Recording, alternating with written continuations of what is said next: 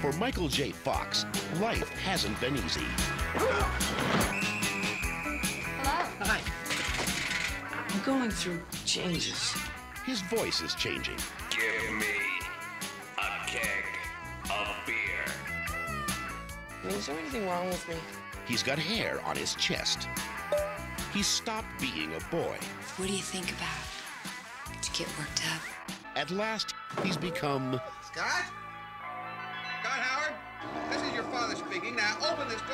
door right this minute. a wolf. An explanation is probably long overdue. Dad, an explanation? Look at me. Look at you. He's always wanted to be something special, but he never expected this. Then everybody be Teen Wolf. He's got style. There's something different about you. Did you change your hair? He's got class. wolf person. Wolf. He's got hair all over his body. Wolves aren't supposed to be shy. He's a wolf in teen's clothing. And tonight is his night to howl. Teen Wolf, a new comedy with Michael J. Fox, star of Back to the Future.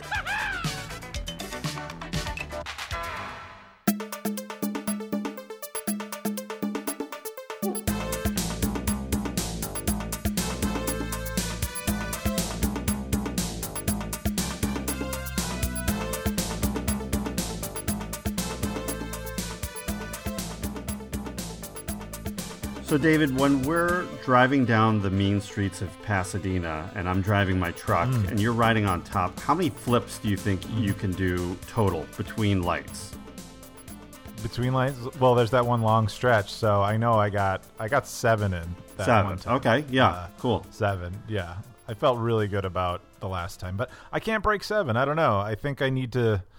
I get. I got to get amped. Well, we don't You have a lot like of some- time between lights. You know, it, it's just one stretch, Yeah. so it's it's tough. Yeah. But you know, well, the last time we did that uh, really got me thinking about a particular movie that we should uh, dial the Wayback Machine to. So I, I think I know what we're going to cover here today.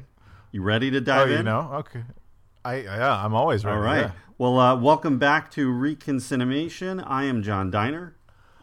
And I'm David Munchak. And this is the podcast that takes a look back at some of our favorite films from the 70s, 80s, and 90s. And we're checking out how they hold up today. And we've got, you know, I say it often that we've got a very special episode, but today is a super, super duper special episode. I'm really excited. David, why is it so special?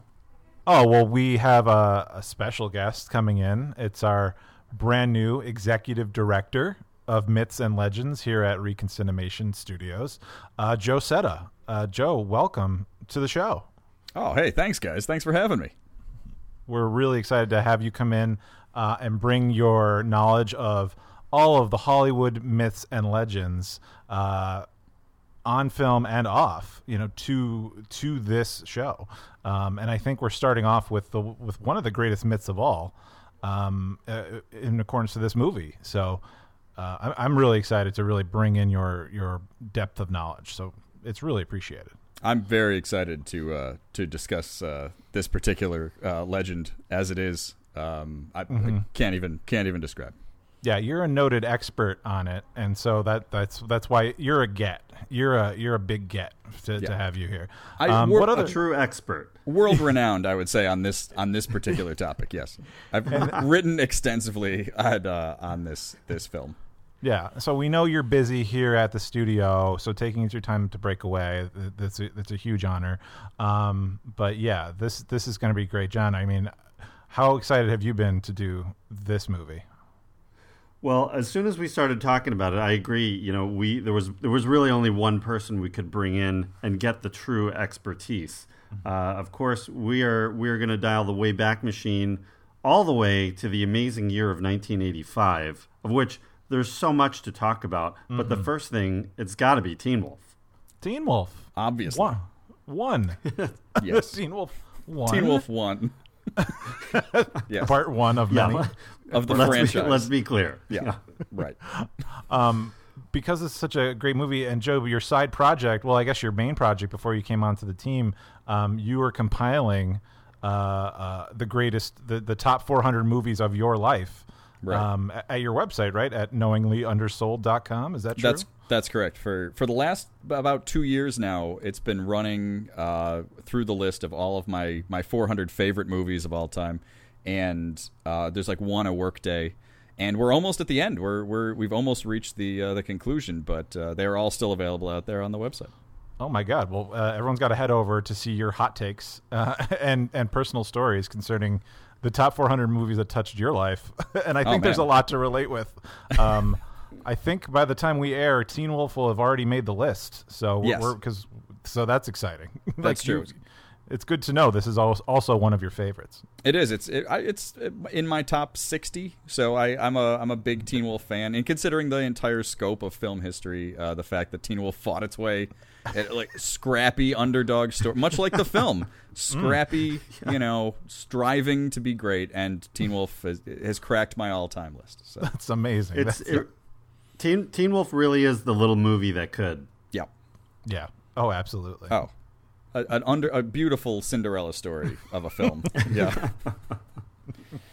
What's uh, so Joe? What is your you know we always bat it around a little bit, but what's your uh, first memory of of seeing or hearing about Teen Wolf? Oh man, I I can't distinctly tell you the first time I saw Teen Wolf. Um, I I feel like it was just on. I, I mean, maybe we we had a copy of it. I, I know we must have at least like copied it off a TV or something. But um, I mean, the real key for me with Teen Wolf is that I didn't really watch Family Ties, and I didn't see Back to the Future for the first time until the second one came out. So I was mm. ten. Oh wow! Right. So for Wow. me, like Michael J. Fox is Scott Howard first and foremost, and then everything else like that. So Teen Wolf became like that was my touchstone thing on his whole career. And but I had seen Teen, I probably saw Teen Wolf.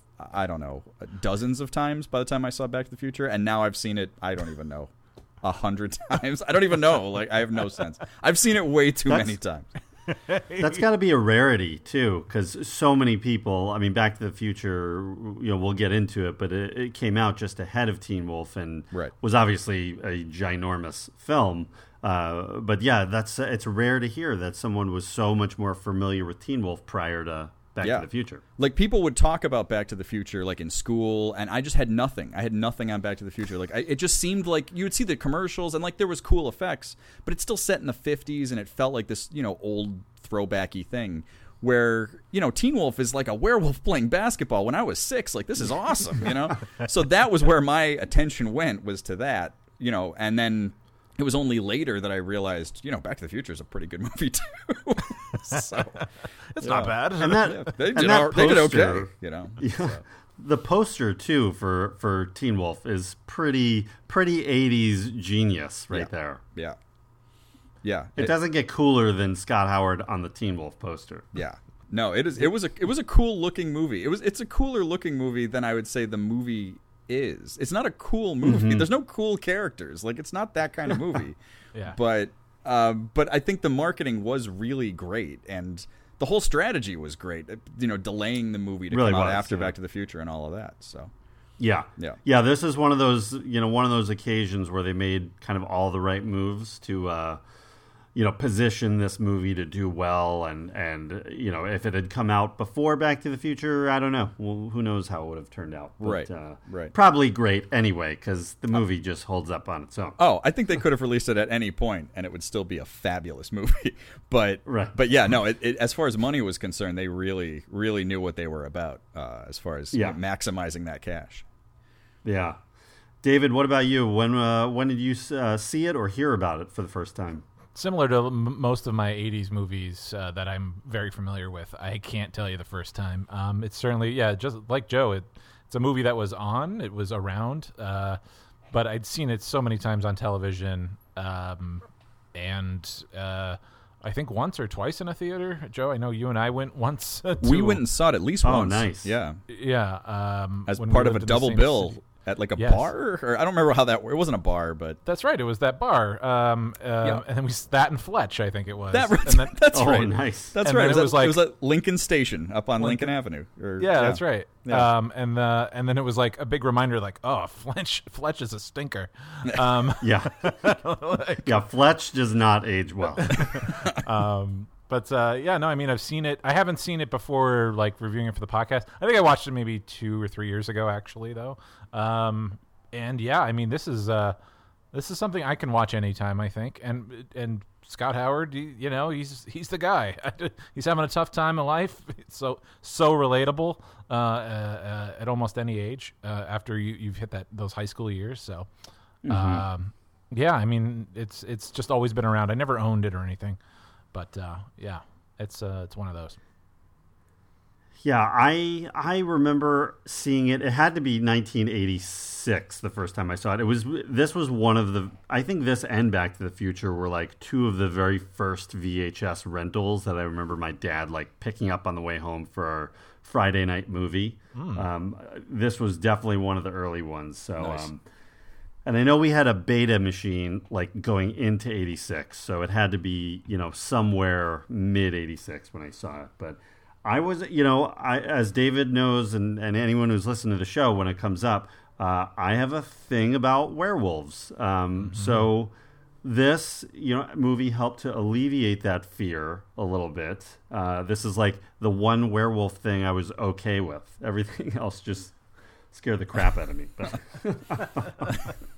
Yeah, this is not a scary movie. This is No. uh, this is violence free. It's Right. It's almost. It's not. It's not a horror movie. It's almost not a comedy movie. It's not a really a sports movie. You But can make a case it's not really a werewolf movie. It's not a wor- really, yeah. I mean, It's there's no werewolf lore in it. There's no tropes that they trot out. It's all different. So, yeah. Yeah, and the thing I remember too was like this was I think the first movie that made me realize like oh, that woman, Pamela Wells is making me feel a certain way. She is pretty foxy. Yeah. That's, that's fair. this was the first time that that light like clicked on, you know, for me. I mean, I think I think this won't come as a surprise to anybody who knows me, but I'm a boof guy first, so yeah. I, Well, I yeah, can relate. now- but you yeah. Know, Yeah. yeah, Yeah, 5 or 6 year old me was uh yeah, was distracted by Pamela. yeah. That's fair. But yeah, 1985. Did anyone have a bigger year, or could you have a bigger year than Michael J. Fox had in 1985? I don't think so. Right? He was crushing it. Star. I mean, he was big he had, and small. Yeah, he had. Yeah, exactly. Like he had. He was uh, the lead in the two top box office movies at one point in the summer, Mm-hmm. and one of the top three shows on TV in '85 with Family Ties. Doing well. Good for him. Yeah. Way to go, Michael! Man. And he was nominated for Golden Globes for TV and Back to the Future for Family Ties and Back to the Future. I think for that year. Yeah. Like he he was he was Mister Mister Hollywood for just a, a minute there. Yeah, it's so crazy too. His schedule and and it's insane. I mean, I know there's it's quite often now with how many shows are are being produced uh, these days that their actors have a lot of conflicts and are bouncing between you know on several shows that I've worked on. We've had our lead actors who would like only be with us for a certain amount of time and then they're going off to do a movie and then they're coming back and like you have to really adjust your schedule but um, he really took advantage of that in a good way um, with uh, teen wolf and back to the future all being done concurrently with family ties Yeah, it's pretty. Uh, yeah, he must have thought one of the hardest working guys in town at that point too, right? I mean, mm-hmm. because like- I mean, you, you heard those stories, right? Just filming Back to the Future at night, this during the day, Family Ties during the day, this before Back to the Future, on hiatus.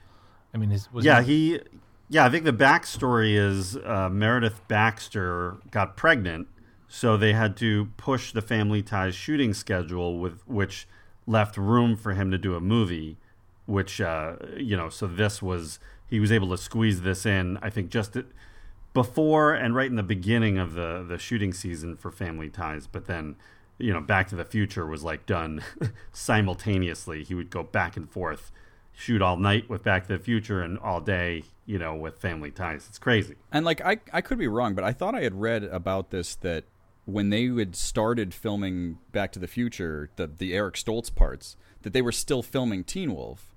I think I I, I thought I had run across this hmm. somewhere that like because they filmed in the same area, they filmed on the same street, like those houses are all the same.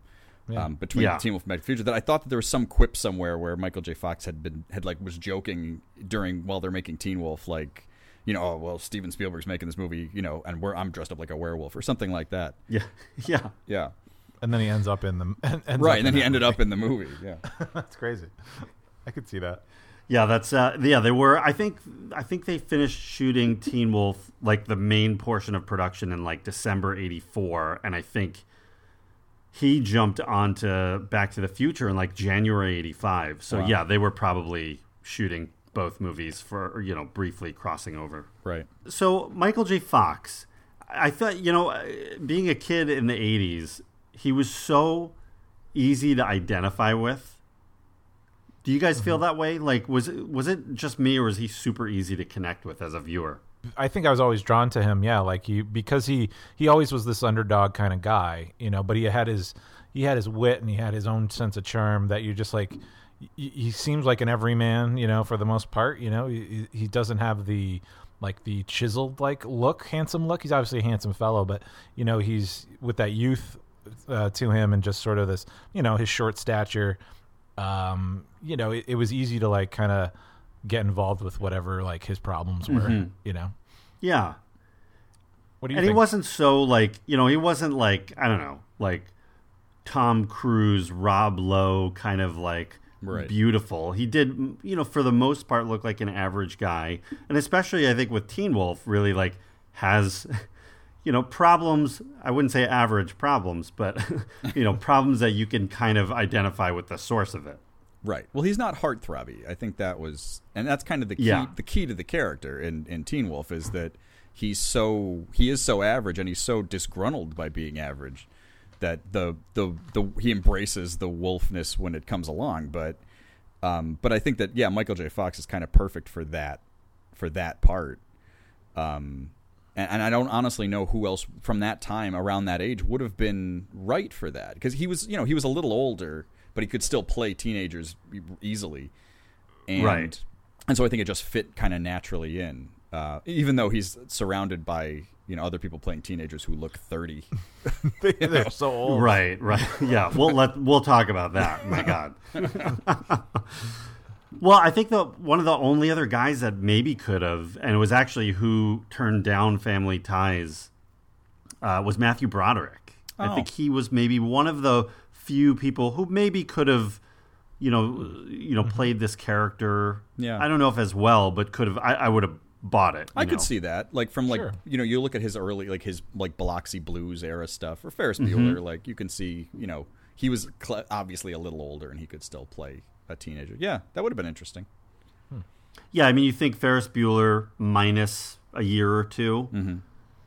You know, I I could definitely buy. I would have bought him more as a high schooler, even probably. Yeah, Um, So we're saying not Andrew McCarthy maybe in the in the role. Maybe is he? Andrew McCarthy's too silly. He's too silly. Mannequin is Mannequin is perfect for Andrew McCarthy. yeah, Yeah. And I don't know that he has kind of the innocence, you know. Like I think that Yeah. a Matthew Broderick or Ma- Michael J. Fox could pull that off. I don't know about Yeah. Matthew Broderick in the wolf parts, what that would have been like when he's like slightly a, like a slight jerk of a wolf, but Yeah. um, but maybe Yeah. yeah. Well, I guess Andrew Well- McCarthy would be closer to a Stiles character than Right. anyway. So Yes, he would have been. He would have been a fun style. Yeah. That would have been kind of fun to see. Yeah. yeah. But then Jerry Levine would have never had the, the career of a lifetime Oh. or the, the role of a lifetime. Had a I'll say. great couple of years, Jerry Levine. played Stiles in Teen Wolf, kind of played Stiles in Born on the Fourth of July, and that was about it. so, just- well, Jerry Stiles, uh, I think he married well. Jerry Levine. Yeah, or uh, Jerry Jerry Levine. Yeah, we'll just call him Jerry Stiles. Okay. let's just cut it right to the core. He's He's just Jerry always Stiles. Yeah. Who did he marry? Yeah, he had, he married Nina Tassler, who ran CBS for years and years and years. So Oh, okay. Very successful uh, businesswoman. So, Well, well done. um, He's well. Yeah, so I don't think he had to worry about too much uh, anymore. Wow. A lot of Well, folks ended up- marrying well out of this movie. I didn't know. Good, good for him. Yeah. I mean, he directed after that, right? I mean, he became a director. He's a he's a working director. He's still around, right? Yeah. Yeah, he's fine. Yeah, oh yeah, yeah. But you know, I think everyone wanted to jump on the joy of Teen Wolf, so everyone wanted to be a part of it. Oh. So you just they they could only marry into it. For sure. I mean, that's the only way to explain some of it, because yeah. Marry into it. married into Teen Wolf. Like, well, I, I couldn't be in it, but at least I could marry somebody who wasn't. I need that one degree of separation from Teen Wolf. That's always my favorite, out. like side anecdote that Laura San Giacomo married Matt Adler, who played Lewis, who has who has like ten lines in the movie. Yeah. but that's clearly Yeah, it. he's mostly silent the whole time. yeah. Yeah. Oh, I, got- I got big Lewis theories to get into, so Okay. I, I got We'll Lewis stuff to talk about. We'll definitely get into lore later on, I think. Do you um do you guys feel like all right, looking back at Teen Wolf from 2020, do you feel like the kind of the themes are a little too heavy-handed or do you feel it's kind of just the right amount? Joe, what do you think? Because you've got a number of number of of themes going on simultaneously that um, you know I think is easy for a high school age uh, kids to connect with and, and understand. Yeah, um, I think I think this has the like sort of the obvious, uh, you know, after school special kind of storyline. Like where you just kind of quickly get into it, and it's a it's touching the themes very quickly, superficially, Mhm. without being too subtle about it. You know, just to get you to that that quick relation with uh, with Scott and. uh which is fine. I think it, it's it's it's kind of just a quick shorthand to get you to it, and then just adding this weird element of like were, uh, werewolf, like um, as a as a you know an allegory for the whole whole awkward phase of, of teenagehood, um, and and not playing it so super serious uh, and and so angsty. Um, like in that in, in, which i think is very expected in like the 80s you know this is how you kind of play these things like everyone's dealt whatever their hand is and it's you, you kind of just roll Mhm. with it as best you can and you know you don't dive too deep into like the internalized feelings of it all um, so you know it's these this this story has been told a million times um, Sure. and this is its own teen wolf is its own cute little way to handle it i think what do you think joe Well, I think it's an interesting way of looking at it um, because because it isn't it isn't any kind of typical werewolf movie where so to even kind of classify it as a werewolf movie isn't entirely fair. Um, Where it is more this kind of allegory for puberty or growing up and and then you know getting into these ideas of. Um, kind of like not stardom exactly, but like local fame and what that does to a, to someone's mind, an average person, what that would do to their mindset. Um, but you know, like that, like thinking about it as far as how would you really classify this movie? And it's obviously not a horror movie, and Right. it's only kind of like a a teen growing up movie where it's really just this bookended kind of typical sports plot that just happens to Mhm. have a wolf in the middle of it. Like like Yeah. but the fact that the wolf has nothing to do with the beginning or the end of the movie when, you know, this is the real sports plot, it, it kind of feels like two different scripts they slammed together in that regard. Right. Yeah. Well, yeah, it's like he had to experience the wolf portion so he could he could do what he does at the end, Right. so he could get to that point. But yeah, it's uh, you know I'm gonna I'm gonna kind of compare this to The Sopranos. Hmm. That's right. I'm comparing Teen Wolf and The Sopranos right now. I mean, it's that level know- of greatness. So, Well, you know, there you go. obviously. You know, Teen Wolf is uh, I don't know if I'd say coming of age, but it's a self discovery piece that that is set in the world of a, a werewolf or that features a werewolf storyline. Whereas you know, The Sopranos is about the human condition who's set in the world of the mafia. So it's not really just about the mafia, whereas this isn't just about werewolfism, you know? Mm-hmm. Does that That's make fair. sense? Yeah, that's fair. sure I mean, I would say The Sopranos is more about the mafia than Teen Wolf is about werewolves, but it's it's it's, Yeah, it's a I would- fair yes, it's a yeah. fair a fair comparison. Yeah. I mean, that's most good storytelling, though, right? It's never really about the the thing you're watching. It's about the Mm-hmm. the themes underneath, right? Sure. Yeah. You know, he had it in him all all this time. Right. You know, the real question it's- the real question is how did the rest of the team get so good by the end? Oh my God! They- Teen Wolf takes some liberties with the basketball element. Oh my god. it's it's kind of nuts. Like they're all just professionals at that in that montage. Oh my- It's, it's unbelievable. Oof. There's some great little mistakes too that I wanna that I wanna we'll walk through. I'm sure oh, sure. before the end. Yeah. Oh man, I like really paid attention to the basketball game this week more than I think Yeah. I have typically. I was like, I I, it, I never noticed a lot of what's going on in the end of the, that movie, and oh Yeah. man, yeah. Let's. I, I'm excited. I'm excited to break that break the game film down.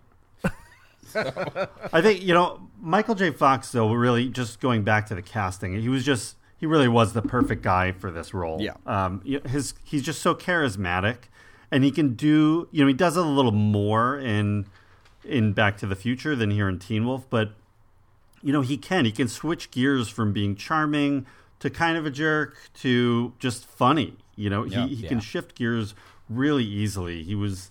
Uh, he was great. He really was great. Um, uh, you know, I, I he's I like him in this movie probably almost as much as I do Marty McFly. You know, he's very charming and charismatic in this part, and and it it doesn't hurt that like there aren't really a lot of other characters in this movie. Everybody else is kind of there for serves some little purpose, but doesn't have a real inner life.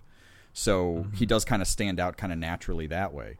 But but yeah, no, I think he he really does work well in this part. And again, like this is my go-to Michael J. Fox part. So this is what I think of first, and then I compare Marty McFly like retroactively to this.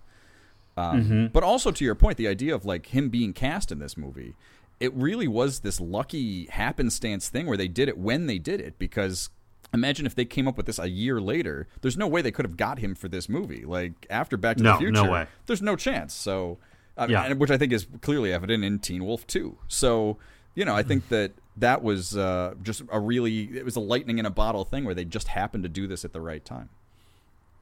does he? You know, does I don't know much about where he stands on the movie now because there is so much love for the movie. You know, over time, Mm-hmm. Do you think he, you know, loves this movie, or does he does he still look down on it? What do you think? I don't, Have you heard? I don't. I've, I don't think I've ever read Michael J. Fox's reaction to this movie. No, I mean, I, it did become this kind of cult classic, and it was a pretty good size hit in its day. Um, I don't know. I don't remember ever hearing his his take on it. I mean, it's such a gentle kind of movie in a lot of ways. Like, it's Sure. not an offensive movie, but um, so I don't. I don't know. But like when they've, I think they've done little Teen Wolf reunions. I don't remember him ever participating. But I, I don't could be think wrong. so. I I think my my instinct says that he's not. Maybe maybe it's less of a thing now, but for a long time, you know, he did not really enjoy Yeah. being a part of this movie. Yeah. Um, I think he you know he did it for he did it for a reason to get into get his feature film career going while he was still on Family Ties. Um, but yeah, it's interesting with where it you know it was shot before Back to the Future, but comes out in theaters after. Yeah. and I think it's you know definitely him turning Teen Wolf two down Mm-hmm. is a big sign, and uh, you know the fact that he doesn't really re- reference it, and he does all of his love seems to go to. Uh, to Back to the Future and some other things. Right. Um, I think he was careful not to, you know, fall back to it and get you know typecast as the Wolf Kid. You know, uh, but Back to the Future helped kind of alleviate that. Right, but I mean, a part of that too has got to be that Back to the Future is so big; it's such a a, Mm-hmm. a a monumental movie, and it came out at the exact same time. It's almost as if like Mark Hamill would sit around talking about Corvette Summer. You know, like as much as anybody might love it, like he's not going to reference it too too often. But I, I at the same, Yeah. I have no idea what he feels about that movie. But you know, I I wouldn't be surprised if it, if Teen Wolf is such a silly movie in a very at a very to, at a glance that maybe he he wouldn't be overly you know effusive about it. I, I think Yeah, and which is which would be a shame because there is so much to like. Yeah. There is so much that's real here. You know, these the the uh, at its core thematically, like there is a lot of strong problems that you know teenage issues that you can identify with. Yeah. You know and i like i like the father son dynamic i think that's like a i, I think it originated as uh, originally that was a bigger part of the story Yeah. but uh, you know i think it holds through now that you know their relationship and how his dad really is like you know just shows up at the school Yeah. at the at the end of the dance and has just got his back. You know. Right. Yeah. Um, but uh, yeah, obviously, like you know, puberty and uh, you know your your body physically changing, uh, the relate your relationship with different women, like all of that is stuff you deal with at that age. Yeah. Yeah. No, I um I, I think it does it, it, it tries to cover a lot and it feels I mean this now again I I someone who thinks about Teen Wolf more than the average person probably should.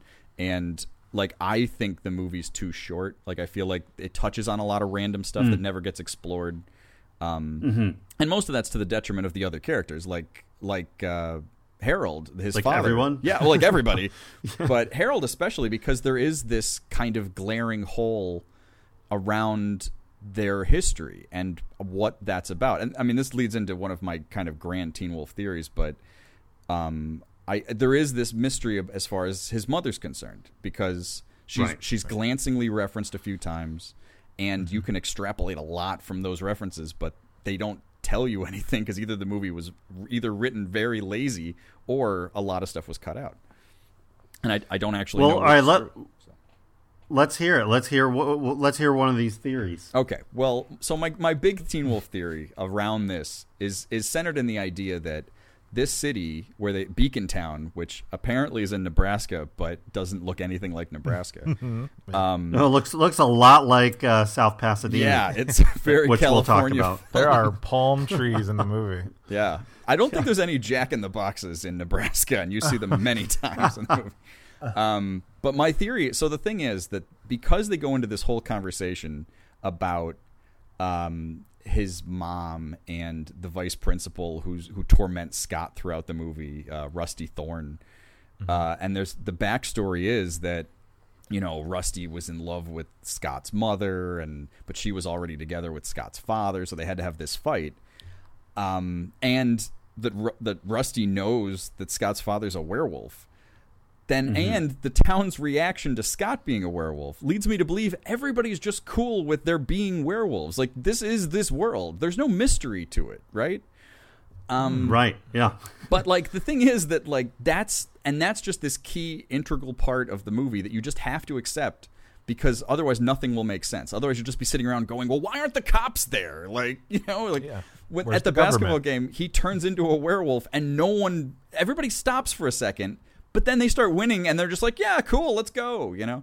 Really, like there's no blowback. You would expect a movie where a full-fledged werewolf just appears in a small town that like the FBI would be in. It'd be like ET. Like there would just be feds coming and the guy with the keys and you know like this would be what this movie is. But this never happens. This is no there's no part of the film. So I don't know if this is supposed to be this alternate universe where just werewolves exist and everything's cool, or has this town just gotten so acclimated to this idea that it just doesn't surprise them, you know? Um, but this is my theory. So it's either was Scott's mom a werewolf because you don't know. It's possible there was like a, a werewolf dating, you know, site uh, back in the uh, the, the, the love ad, the personal Werewolves ads. only. right? um, so so is that something? Um, and d- you know there is like this kind of oddball reference that Mick makes the the bad guy on the other Yeah. basketball Yeah. team d- about Yeah. like about like teasing Scott about oh I shot your mother because she was eating chickens or something, but you know at the same time. Scott's mom's not around, and they never explain it. So, is it possible Mick killed Scott's mom? Like, yeah. Is this I is this a rivalry I'm gonna. going on? I, I'll jump on that bandwagon. Yeah, I think. Uh, I think that's I part think of it. that's definitely possible. Yeah, is is this the dark history of the, the Mick and the the Howard family? Like Right. that that you know she was also a werewolf that she got murdered. I mean, chickens are mentioned more than once in this movie too. Like Yeah. so, he had Right. a dream about about Pamela Booth and chickens, but they were but they were also giant chickens. So like Right. this is. And then he, and then when he learns he's a wolf, he's like, "What am I going to be, uh, you know, hunting chickens and chasing cars and stuff?" And then Yeah. the the Mick reference. So like chickens are huge. Chickens and werewolves, obviously, like Yeah. prey, prey and predator. But Yeah. uh, and I think you, can know, you can like logic out this thinking, even though it seems far fetched because the movie never mentions it and it's a comedy and you know. But there is this reference early in the movie that Mick might have done time, right? Uh, Oh, Lewi- right, right. Lewis says Yeah. it to Scott, and then at the dance, you see Mick after he gets his shirt ripped open has this big tattoo Lots on his tattoos. stomach, like. Which doesn't seem like something a teenager, like a high schooler, would have, right? Seems like a prison tattoo. Eh, But okay, so if he kills Scott's mom, why isn't he in, still in jail? What you know? What is that? But Mm-hmm. if she's a werewolf and he shot a wolf to death, eh, Right. You're probably not getting the same kind of time, right? Well, it's what? It's animal cruelty, you know, so how much time would you do for that? Right. Especially in Nebraska in the '80s, that's probably nothing, right? Like, and if you're hunting, Right. and if it's wolves on your farm where there's chickens, you Yeah. know, I mean, everyone's got a gun. I think Right. to hunt, you know, to to get rid of all the things that are messing up your farm. So it's like. Wool, werewolves are not really a protected class No. of citizens in Nebraska at this point. So, Sure, you not know, like the- today. Yeah. It would be years before legislation would pass in this universe. right. It was the 80s. Yeah. It was the 80s. You Yeah. could do anything. Yeah. Yeah. Yeah. yeah. But yeah, the the history, the family, the Howard family, there it is nice between uh, uh, Scott and his dad. That his his dad is such a gentle figure um, as an example of like how to live a life as a wolf. Um, and then uh, yeah, you almost you do want to see more or know more, um, like that dynamic and everything. So I'm Yeah. totally with you on that. The like rich unexplored backstory of what what brings them to this point, you know. Yeah. And it's the so only do you think that's. I'm sorry. Go ahead. It, I was thinking it was. No, you go ahead. It's really the only werewolf movie I know of where they you become a werewolf just through heredity. It's not. It's there's no violence. There's no violent way you, you he turns into Right. a werewolf, right? And Well, so th- yeah, there's no, like you were saying, there's no lore Right. here. There's, you know, normally with the werewolf, uh, like there's all the rules you got to follow. There's the full moon. There's a, you know, you have to be bit to become a werewolf. And obviously, like werewolves are, they're monsters. So they're going around, you know, killing things. And, and none of that exists here. This is a totally new thing. right. Yeah, we're told to ignore everything we know in the in the movie, the Hollywood movies, uh, by Scott's dad. He said, don't don't pay attention to the movies. That's all hooey. Right. Yeah. So it's not like it's not silver bullets and and all that st- and that and and he could turn it on at will. He's not just at the at the full moon. He can just be the wolf whenever. Right. Right. So and he's not driven to kill and eat Right. people. like, Right. And like he's totally within his like senses when he's the wolf. He's not like a monster. It's not like Lon Chaney Yeah. just wakes up somewhere and doesn't know what happened, you know. Yeah. Um yeah, no, it's it's a it's a really oddball take. Yeah. Well, that that's the Well, I wonder if I, I wonder if not only are those just not brought up, but they really just truly don't exist. Because you would think if Mick has all these, you know, this these issues with uh, with Scott as the wolf, you would think that he would try to do something, you know, to to get rid of him. You know, that he would use one of those angles, but that doesn't even come up. No. True. Yeah. And that's that's almost like thinking that werewolves are just so accepted in this society that like you're not going to be eliminated for being a werewolf. Like it's not it's not that big a deal. Um, right.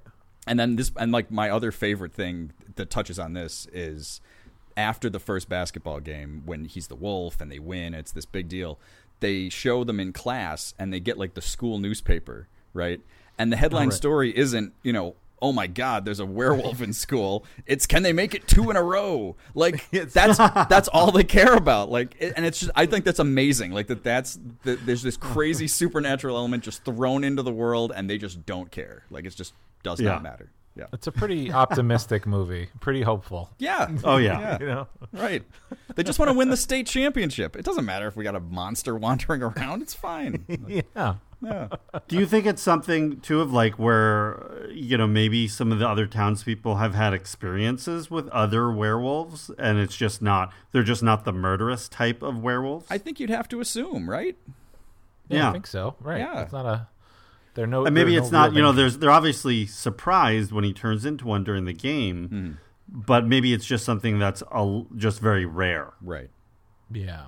I mean, and not totally like on you know unheard of. I mean, my my the- thinking that like if Rusty knows he's a werewolf, right, and they have this contentious relationship, I doubt that even if that happened isolated, they don't really explain it. But if that wasn't out in public, are, is it this going to stay a secret all of these years? So it's just shared between you know Harold, Rusty, I guess their mom, and that's it. Like I, I don't buy that. So I think that yeah, like there have to have been just other werewolf circumstance in Beacon Town. It's just part of life, Mhm. I guess. I mean, I don't know that there's another real good explanation for what's going on in that city otherwise, because Yeah. there is no reaction except for Lewis, which leads me into the Lewis theory, which is well, we can get to slightly Lewis. slightly off base from this. So. but but there's there's a general air of acceptance of of right of this. So it's Everybody's just- pretty cool. Everyone's just like everyone's who they are. You know, even if they're you know Scott and all the the team, they're a bunch of underdog losers and all that, but no one really cares. Like they're not. Not being like actively bullied necessarily by like the rest of the school. It's just they're right. They're just the losers. They haven't won in three years. Like who cares? You know? Oh, he's a wolf. Whatever. Like it's just and uh yeah. So they're and everyone just does their own thing. So the the really hot actress goes to the the basketball games by herself and the, Right. and then like to watch her boyfriend. And then a bunch of the weirdo kids watch and like, who cares about basketball? Like, nobody cared until they started winning. And then it just became like acceptance now became even even greater because of of what you can get. And that's you know the dark side of popularity which is one of the themes the the movies explores. Mhm. Yeah. anyway Yeah, it's interesting that Teen Wolf just exists in this happy little bubble that's just isolated from all other, you know, the whole rest of the world. It seems like. Yeah. Well, that, that's the thing. This if this really was like a made-for-TV movie, it could have been anything. Like he instead of transforming into a werewolf, he could have just had like a horn growing out of his head, and it's like, well, he's just the horn boy. Like okay, like you know, but, he, but he's got he's got powers now, but he's just a kid with a horn. Like he's just a weirdo, and like that's really like I feel like those are like children's books, like young children's books that have been written, or Yeah. you know, silly little TV movies. So, but this is at least they they took something with such a a backstory and, and lore to it and applied it to that same like that same storyline. Um, and then yeah, they- they're not thinking about why hasn't the president been informed? Like, There's a werewolf in Nebraska. right. It's just not even a news story. It's not anything. Just like Yeah. whatever. A- you know, we're winning basketball. Oh, he's just that. yeah. Oh. You know, they rode on top of the car. They surfed on top of the car before he was a wolf, and now after. Yeah. That's what they do. Just w- a Yeah. way they have fun. Well, and Yeah. Scott, Scott never did it until he became the wolf. That's So right. He- you- the wolf pushes got him in all these new directions. Yeah. Yeah. Um, I remember, you know, especially well, not anymore, but as a kid, the first you know time or two that I saw this, I was uh, there were parts of it that like definitely did creep me out. That that did kind of scare me right from the opening of the movie. That you know that beat sound Yeah. over the opening titles, Yeah. Hmm. which is I think is just the. Is it meant to be the bouncing of the basketball, or I think it's it more of- just kind of I'm sorry. I think it's more A of like a heartbeat or- heartbeat. Yeah. yeah, Yeah. Yeah. yeah, but that like at first, the first time I saw it, I remember being like, "Oh, is this a horror movie? Because this is creepy. Like this is a little, Yeah. you know, a little scary." And that Yeah, first those- sequence is filmed weird. Like it's it's kind of in slow motion, and the like him breathing is is sl- it's it, the sound is slow, and that odd first shot where it's it's it's shooting straight up at the ceiling, and he kind of leans over. Like it's a creepy mm-hmm. opening, and the music is weird. Yeah, I could see that. Yeah, and this also, you know, the the basketball scenes also win the award for most sweat in a movie. Oh my Oh, God. yeah. They are soaking wet So in the first sweat. minute. dripping. Nick is dripping the whole movie, like It's insane. just drenched. Yeah. oh man. Yeah. Uh, one of the people I love in the movie is the coach, played by Jay Tarses. Oh, terrific. Oh, Finstock. He's he's fantastic. Now I remember I remember him like just seeing his face. I know I think he was on Family Ties for a couple of episodes, and I know he like guest starred in maybe like Diff'rent Strokes or, or a few Hmm. different '80s shows. He was one of those guys that was just around and you recognized that face. Yeah. but uh, I think he was a writer as well, right? Yeah, the only the only other thing I re- distinctly remember him like seeing him in is the Great Muppet Caper. He has a little part. He's the guy that's throwing them out of the plane when they go to England, um, in the Right, crates. And- but he co- he also co-wrote the Great Muppet Caper, and he co-wrote I think the Muppets Take Manhattan too. He was I, and I know he did some Mm. other stuff, but my wheelhouse this is is Muppet stuff. So that was that was what I know. I know him from that. Yeah. more li- myths and legends right there. The Muppets. Oh man, I, I don't, let's not even get into it. Oh, we'll we'll have to at some point. Oh, it, just all Jay Tarses films. That's all I'm here to talk about. So, Tarses Fest. That's what it is. fantastic. Oh, sign me up. Um, but yeah, him and the the gum chewing always was another memory of like he's just chomping on that gum. Yeah. It was super distracting. Yeah. he's eating a hard boiled egg on the sideline on the on the bench. He's just throwing the shells on the ground. And he's like like do we do we actually ever see him do any actual coaching? I don't think Not so. coaching. I don't think. No. Yeah, I don't think he's like telling them which plays to run or anything. No. No. At one No. that one point where he just kind of says, you know, it doesn't even matter. It only matters if you win or lose. Even that doesn't matter that often. Like he has nothing. He has no advice. You know, his his life advice is that great little bit he gives Scott about you know not playing cards with a guy with the first name as a city. You know. Oh, yeah. Yeah. We could do a you could do a good spin off with him. Oh. just with him. Terrific. Yeah, I mean he's a great. He has a lot of funny lines at least, and and is it does seem this he has this this realizedness to his character, even though you don't know anything about him. Like his mm-hmm. office is filled with like horse horse track you know posters and stuff, and he mm-hmm. clearly Yeah. doesn't care what he's doing. Like he's I think he's pretty. It's pretty funny. Like just how they've built that character up from almost nothing in the in the script. You know. Yeah, that's it. It really is like you know, if you look around his office, you can really. They did a great job of like giving you a sense of who this guy is. Yeah. Yeah. and there's so many. I, I think it's also like in the high school sports world, there's probably a fair amount of coaches who are like this guy. Yeah, I'd believe. That. Oh, sure. Yeah. Yeah. They're just there. They they they they they played the sport in high school. They know how to coach, but they they don't really care about like what's going on with their players. like He just It- he's it- like every gym teacher you ever had is yeah, Yeah. Yeah. He's just there to just do his job and go home, punch a Yeah. clock, you know. Right. But uh, but the, but that's the thing. Like Scott has his dad, and you can't really go to your dad when you're going through these weird things. And then the principal hates him, and then uh, and then you know the, coach might be able to understand, and then he's just he's like, yeah, come on in. What do you need? And he says, look, I'm really busy. Like I can't like can't actually help you with those kinds of things. Like, I'm really tapped out right now. Yeah. uh, uh, the IR, the IRS is, is breathing down my neck. Like there's just this extra layer of like this guy's got problems. Yeah, I should be coming to you for money. yeah. your dad's doing all right, and you have a job. so, and it and it's it's it's it's perfect without to the point without being so silly. Like you know, like you still like the coach. He's just useless. Yeah. Yeah, yeah So yeah, he's a big yeah. You just get wh- who he is. yeah. Yeah, Um, another guy, another guy who had a big year in 1985, who we see here right in the beginning, is Mark Holton, oh, who plays man. Chu- what's his, Chubbs? Is his chubby, name? chubby. Yeah, Chubby, chub. Chubby. Yeah, yeah, yeah. uh, yeah. Big year, 85, and he was another guy, another like character actor who was seemed like he was all over the place into the 90s, and then I think he, I think he stopped acting maybe like 10 or 15 years ago. Hmm. Yeah, I think so. Like not yeah, he, he hasn't quite serious like been a serious actor, but he he popped up in stuff throughout. And then I think he's ha- had random like appearances the last couple of years. They did a TV movie of uh, Leprechaun Returns, and he played the same character from Leprechaun. Mm-hmm. So Wow. in He is 93. available, yeah. So yeah, he's Oh wow, yeah. I for- was he in Leprechaun? I forgot that. he played a character named Ozzy. I don't know how big that part was. Um, I vaguely remember it. But uh, yeah, no, doing Pee Wee's Big Adventure and Teen Wolf in the same Oh. year. I mean, mm-hmm. oh Yeah. baby, good for him. yeah. I mean, do you think he's do you think he's more remembered for Pee Pee Wee's right over this? But it's it's pretty close. Probably.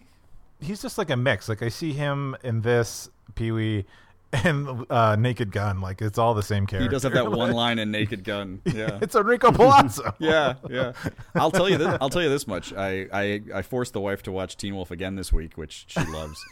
And when she saw Mark Holton, uh, her reaction was, "Well, that's Stilwell Angel from uh, A League of Their Own." All right.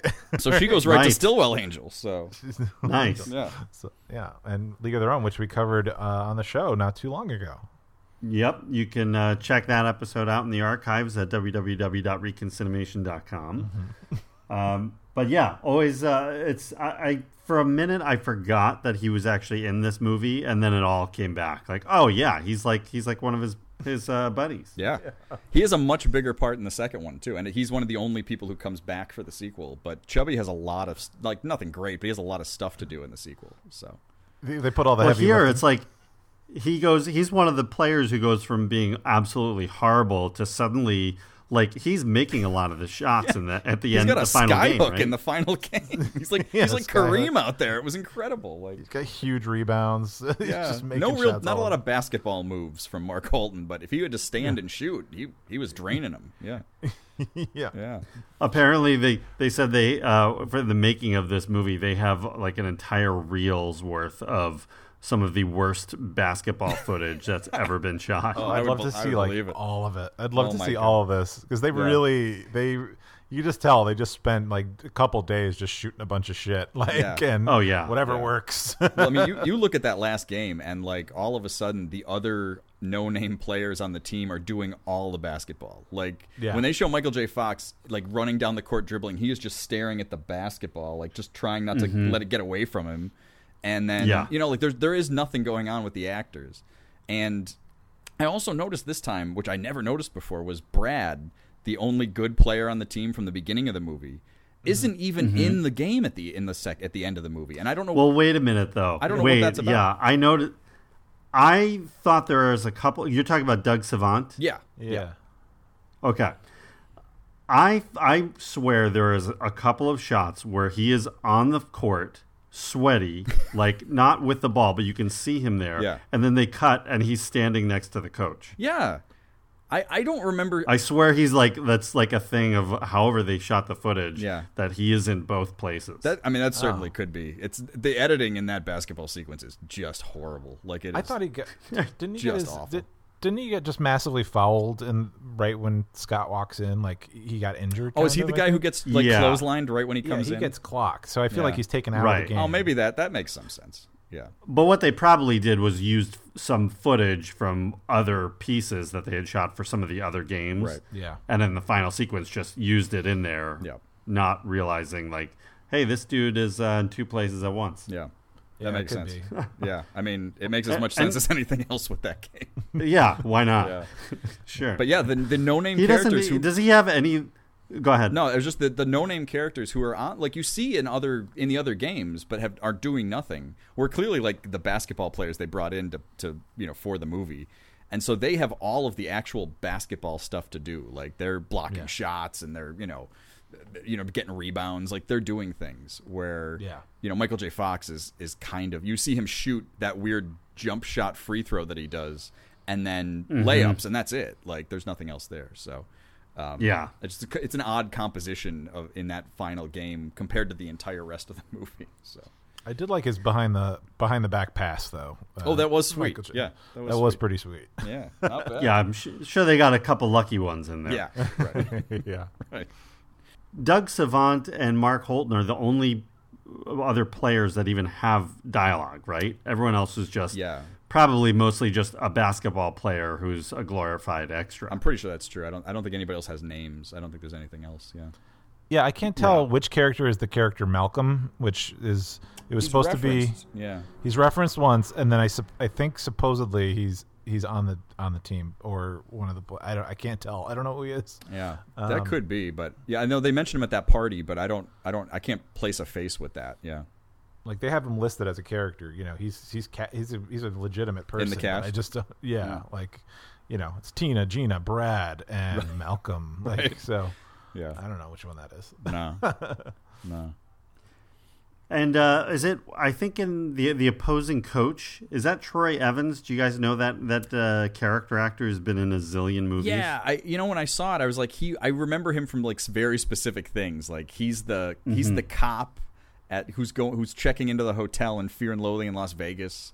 Um, And he plays, I think, a lot of cops and like goofy characters. Mm-hmm. Yeah. but I don't remember ever seeing him that young. Like he had a lot of hair and you know. No, he he's always got the like military haircut, Yeah. and this is the one movie where he doesn't. Yeah, Yeah, Yeah, he's the principal in, in the Twin Peaks pilot. He's Oh, in Near yeah. Dark, which we just covered as part of our Paxton Fest. nice. yep. Um, he's in, isn't he in the first Ace Ventura?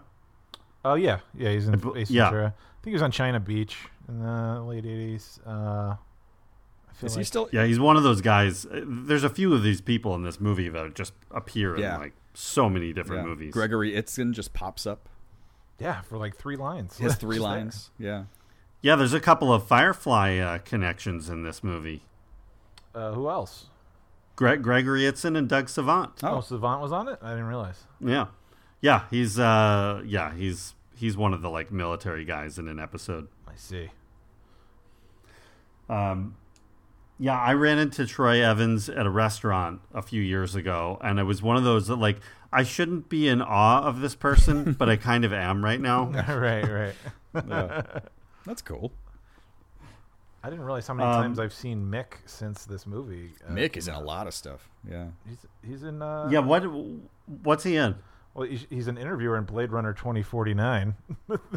uh, just the recent, Really? just recent stuff. You know, he's in the the Kingsman sequel, Kingsman: The Golden Circle, which I I rented for some reason.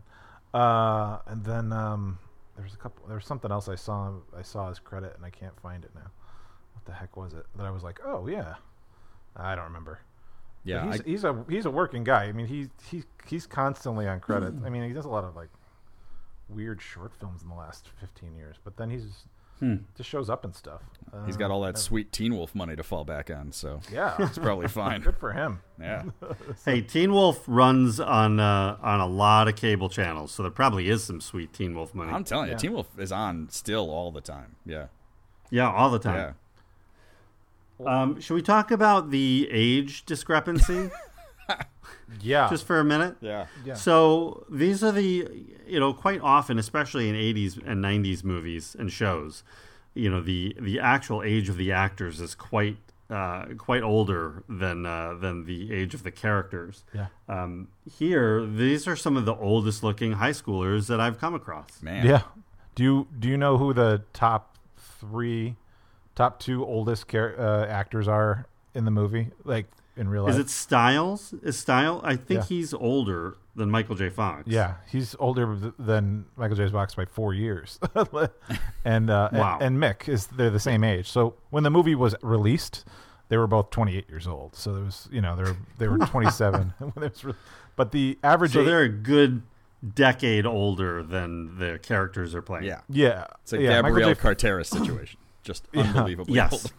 because Michael J. Fox was 23 when he shot this, more or less. Uh, but the average age of all the teen characters um, is uh, it's 24 and a quarter, 24 and a quarter. And then if you take Wow. if you take out the two two characters who actually were teens, which would be Matt Adler as Lewis, um, and then one of the, the one of the two girls, Gina, who were actual teens, 18 and over. But then the actual age, uh, the average goes to like 25 and a half. So I mean, this is these are all old. And Chubb is 27 when the movie comes out. Uh, uh, uh, and they look it too. That's Yeah. the thing. Like Yeah. Michael J. Fox, you can you can buy it, but that's a stretch. Yeah. You know, the rest of them like are clearly heading heading into the 30s. oh sure, Boof Boof is is 27 when the movie comes out. Like, Wow. Mick is 28. You know, it's so it's uh, uh, yeah, it's it's an old cast, and I mean, it's not. I, obviously Hollywood does this all the time. You know, getting older actors, so you're not actually working with teens and kids. But um, yikes! Yeah. it's it's Yeah. not like 16 Candles necessarily. You had like Well, you you know, there's there's reasons why they do that. I mean, Sure. one of the logistical reasons is it just for filming purposes, Yeah. it's much easier to work with an actor who's over 18, and you don't have to deal with school and and breaks and Yep. and you know parents on set and and all of that stuff. Um, but also, you know, getting an actor that is, you know, 16 or 17, a lot of times they look much younger still on camera. Mm. Maybe not even in real life, but Yeah. like on camera, they're going to play as like 14 year olds. So, yeah. Uh, so it, it does make sense of why they age up a little bit, but sometimes it's like this, like really pushing it. Mm-hmm. Yeah. But yeah, Lewis, I think says like he's he's 20 years old. He was that's the only reason he played is because he had to he went to prison. He had to do time. Right. He had to do Yeah. time. He's actually 20, and he looks it. He's a monster. I think I think but like part of the reality of what they're doing kind of works because everybody's old. Like that's why Lewis is sort of not around all that much because he looks so much younger. Mm-hmm. That everybody else Yeah. together you're like you can kind of buy it because like they're all in their mid 20 like 20s, Yeah. you know. So it's If like there's not the some same. glaring thing, you know. Yeah. Well, and, and it goes back to like you know Teen Wolf existing in this bubble where the the laws of reality don't necessarily apply in Teen Wolf. Right. Aging does not function the same in Beacon Town. Yeah. Yeah. Oh, you're 35? Yeah, you can be a junior in high school. Sure. Sure. Why not? Yeah. There's the Come uh, on in. There's this. There's that show on Hulu called uh, PEN15, uh, and it's created by two two women who are like probably thirty right now, and they play versions of they play teenagers in school, but the rest of the cast are teenagers. So the, they play themselves as kids uh, in this awkward phase, but then everyone else is literally 14 to 18 years old. And you almost and you know they do great job with the makeup and the hair and the performance that you know you know they're not teens with them, but they actually fit very well with how it's all written and everything. But it's not it's not called out like as a joke that they're so much older. they don't they don't they don't reference it like explicitly like Oh. you know that it, but you know everyone who watches it in any interview they did they like we did this on purpose like Yeah. we knew we could play these parts and we thought it would be really funny if we're acting with other kids so Ah. Uh, and then they said like we don't put any kids in weird situations because there's like you know it's coming of age stuff and they're two girls you know coming Yeah. so they're like anything that like looks like we're doing stuff to ch- the kids it's all body doubles like don't get freaked out like Yeah. like but like they have these like weird awkward moments but uh, i don't know it's, it's a funny little show um that that's that same thing like there's these adults like that are playing kids and then but they said like we'll just do it around other kids it's hilarious I didn't know if it would be like there's a part in uh, Walk Hard that that John C. Reilly uh, movie, like the it was like a fake musical biopic, Uh-huh. and in it like he plays himself through his whole life. So he's playing himself when he's 13. And he's like playing in a band, and I want to say like Kristen Wiig is supposed to be his girlfriend, and like he, they're running away together, and she's twelve. But like they'll make a reference to it, like ah, I'm gonna take my twelve year old girlfriend, and we're gonna get out of here. But they're clearly adults, you know. And that's what I was. It's just like that, like it's this wild other reality. What do you think? You know, one thing I wish I wish they had developed a little bit more for the film was was Boof. I Oh. wish they had kind of just gotten a little bit more of like, who, let's see a couple of scenes with her away from Scott. Yeah. Um, you know, what's she about? Because I think you really, I mean, I'm really into Boof. Like, I, I you sympathize with her. Yeah.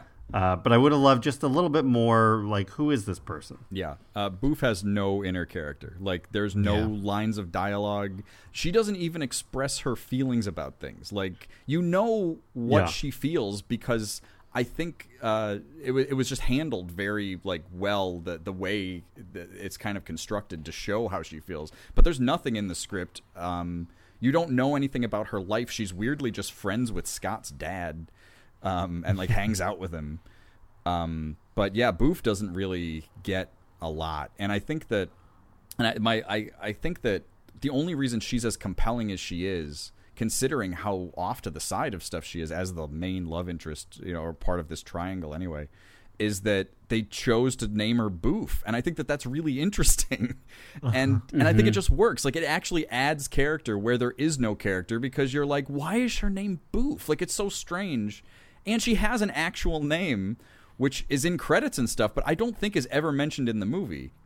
And I think it's like an, I don't think so. no, I, I've tried to like pick it out because I've seen it written down. Like her her character's name's actually Lisa, and there's no, I don't think it's in the movie anywhere. Um, no but I think that like the fact that they chose such an odd name for her really like it makes her endearing in, a, in an odd way. Like it's it's kind of hard to explain with Boof. Well, it helps her. It helps her stand out. It gives her something. Yeah. uh, to differentiate herself.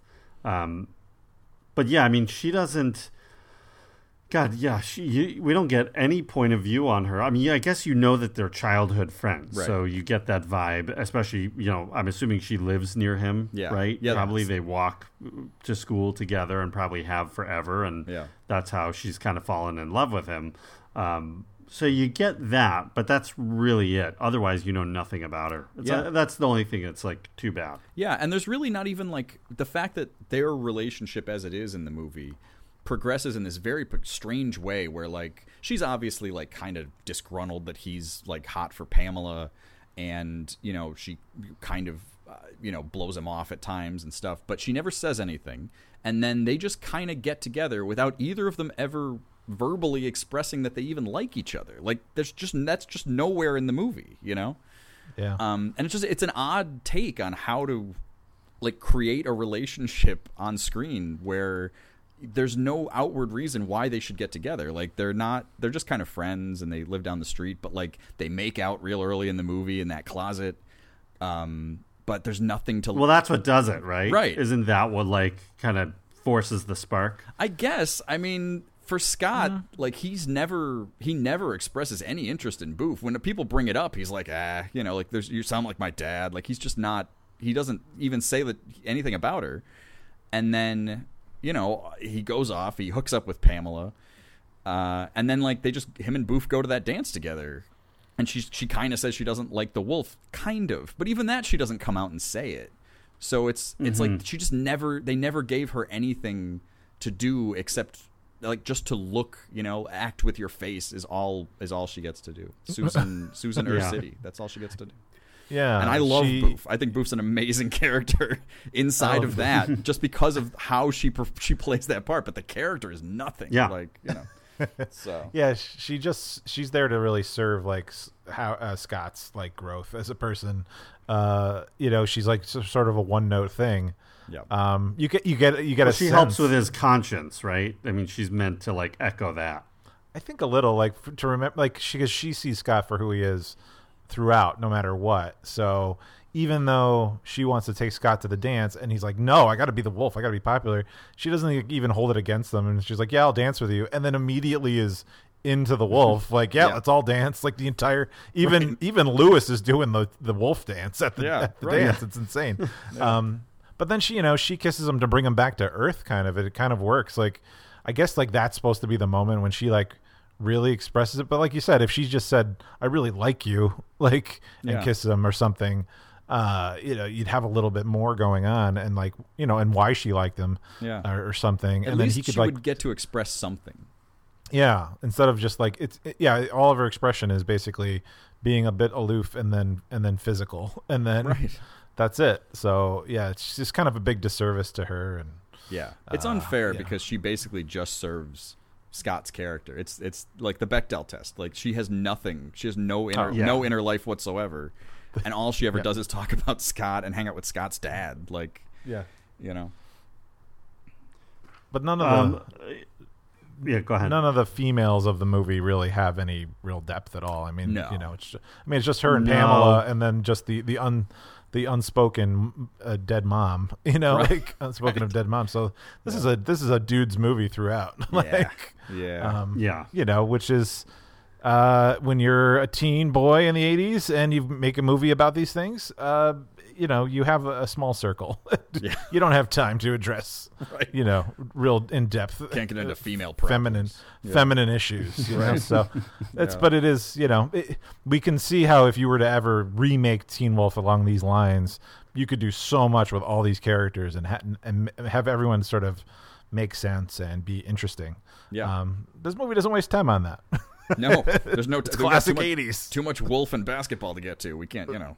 Oh, Boof's concerned about her parents breaking up or something. Who knows? Like, none, none of it Yeah. matters. Like, There'd know. be darkness on every character. Though. Like, yes, you're right. Like, her dad's an, a raging alcoholic, and then like, Yeah. you know, Ho- Howard like is an ex meth user, or Harold is a an ex adding meth user. Like, Just like okay, Yeah. Mick has a, a twin brother who's more successful than him. Like, I think all that's covered in the cartoon. I think they, they explored everyone with a, Yeah. Oh, the cartoon. Oh, a lot of mileage. Yeah. yeah. Yeah, but this is definitely a guys' movie. I mean, it's written, produced, and directed all by guys. Yeah. So, Yeah. Uh, you know, another one of those you're not going to get the female voice uh, represented here. No. Yeah. No. Yeah. So Um, you know, uh, Joe, you talked about you mentioned it for a second, but let's go back. Can we go back to the to the party, Yeah. uh, the house party? Yeah. Does it does it get any better than '80s house parties? Oh man. God. There are people just tied together on the floor, covered in whipped cream, the entire party, and they never explain what's going on there.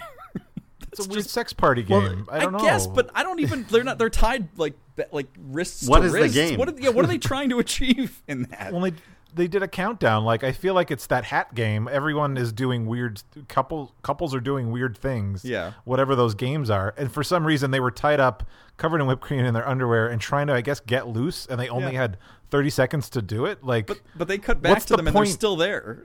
And then they come, yeah, and then they're Yeah, still they like, on stay the there. floor. Like it doesn't, nothing makes sense. No. Like, Yeah. and then yeah, those party games are bananas. Oh, like, and then what? One couple switches clothing, I guess. Yeah. And then, Yeah. uh, and they're just like jam packed like sardines in that house. Yeah. I mean, there is a ton of people in there, Yeah. a ton of thirty year olds in that house, and and there's 50 people and on uh, the front Stiles, line. my God, Stiles as the MC. Apparently, he's the MC of wherever he is. Yeah. Yeah. Life Oh, of yeah. the party. He is He's in charge. ridiculous. Yeah. How much how much coke do you think Stiles does? I mean, there's all these references to him with the weed, but you got to assume. I mean, Stiles is he's at a Oh, ten it's all not the weed. time. No, yeah, he's it's the '80s. You know, he's Yeah. cooked up. You know, farm kids getting it done. Yeah. He'd be. Sh- a I sh- mean, he is he is full energy, whether it's at the party or just him and Scott in the car, and then Yeah. yeah, he's the first one to like surf on top of the you know that that their car and um, you know getting the keg. He's just uh, he is he's high energy. Yeah. Yeah. He's running the scam on the old man at the at the liquor store, and I mean, Yeah. he's doing every. He's selling T-shirts, like he is. He's doing it all. You know. Oh, yeah. He's, He's the mocking the, branding. the cadets when they're playing the, the military team, and you know, right. Stiles is, is is keyed up. Yeah. Um, but yeah, that party is wild. Like, I mean, they, he shows up with the whole deal with the keg. There's like a the room is full Yeah. of kegs, and then you know he pours a bowl of Jello down a girl's shirt. Like, it's just wild. Like, and Yeah. just madness. So Well, there was 50. and they're going nuts. Like Oh. they're going nuts for him. yeah, Everyone's That- screaming their heads off. He wasn't. He was barely invited to the party too. Like he, he's not popular. Like, but just then took it he's over. the king. He's Yeah. just the, he gets. They pulled up this party. There's 50, 50 people just in the front yard alone. Like every Everybody's 80s dancing in college the party. There's there's a million people out front, a million people inside. Like, Yeah. aren't their neighbors? Like, what is this? Just is this, these- these are all supposed to be teens? Like, Yeah. this is insane. this middle-aged rager Well- party going on. Yeah. yeah, it's it's the Teen Wolf factor. It, li- lives in that bubble where you know noise. Uh, these noise problems are fine. None no one's going to call the cops. Yeah. Yeah, it doesn't matter. It's great. yeah. I want to Oh, move to. Nebraska. Yeah. What about uh, Stiles T-shirts? Oh, love Stiles t-shirts. Amazing. Oh my god. Uh, the obnoxious the movie. Obnoxious the movie. Yeah. Drunken state. and what are you looking at, Dick Nose? Looking at Dick Nose. That's Yeah. That's a classic.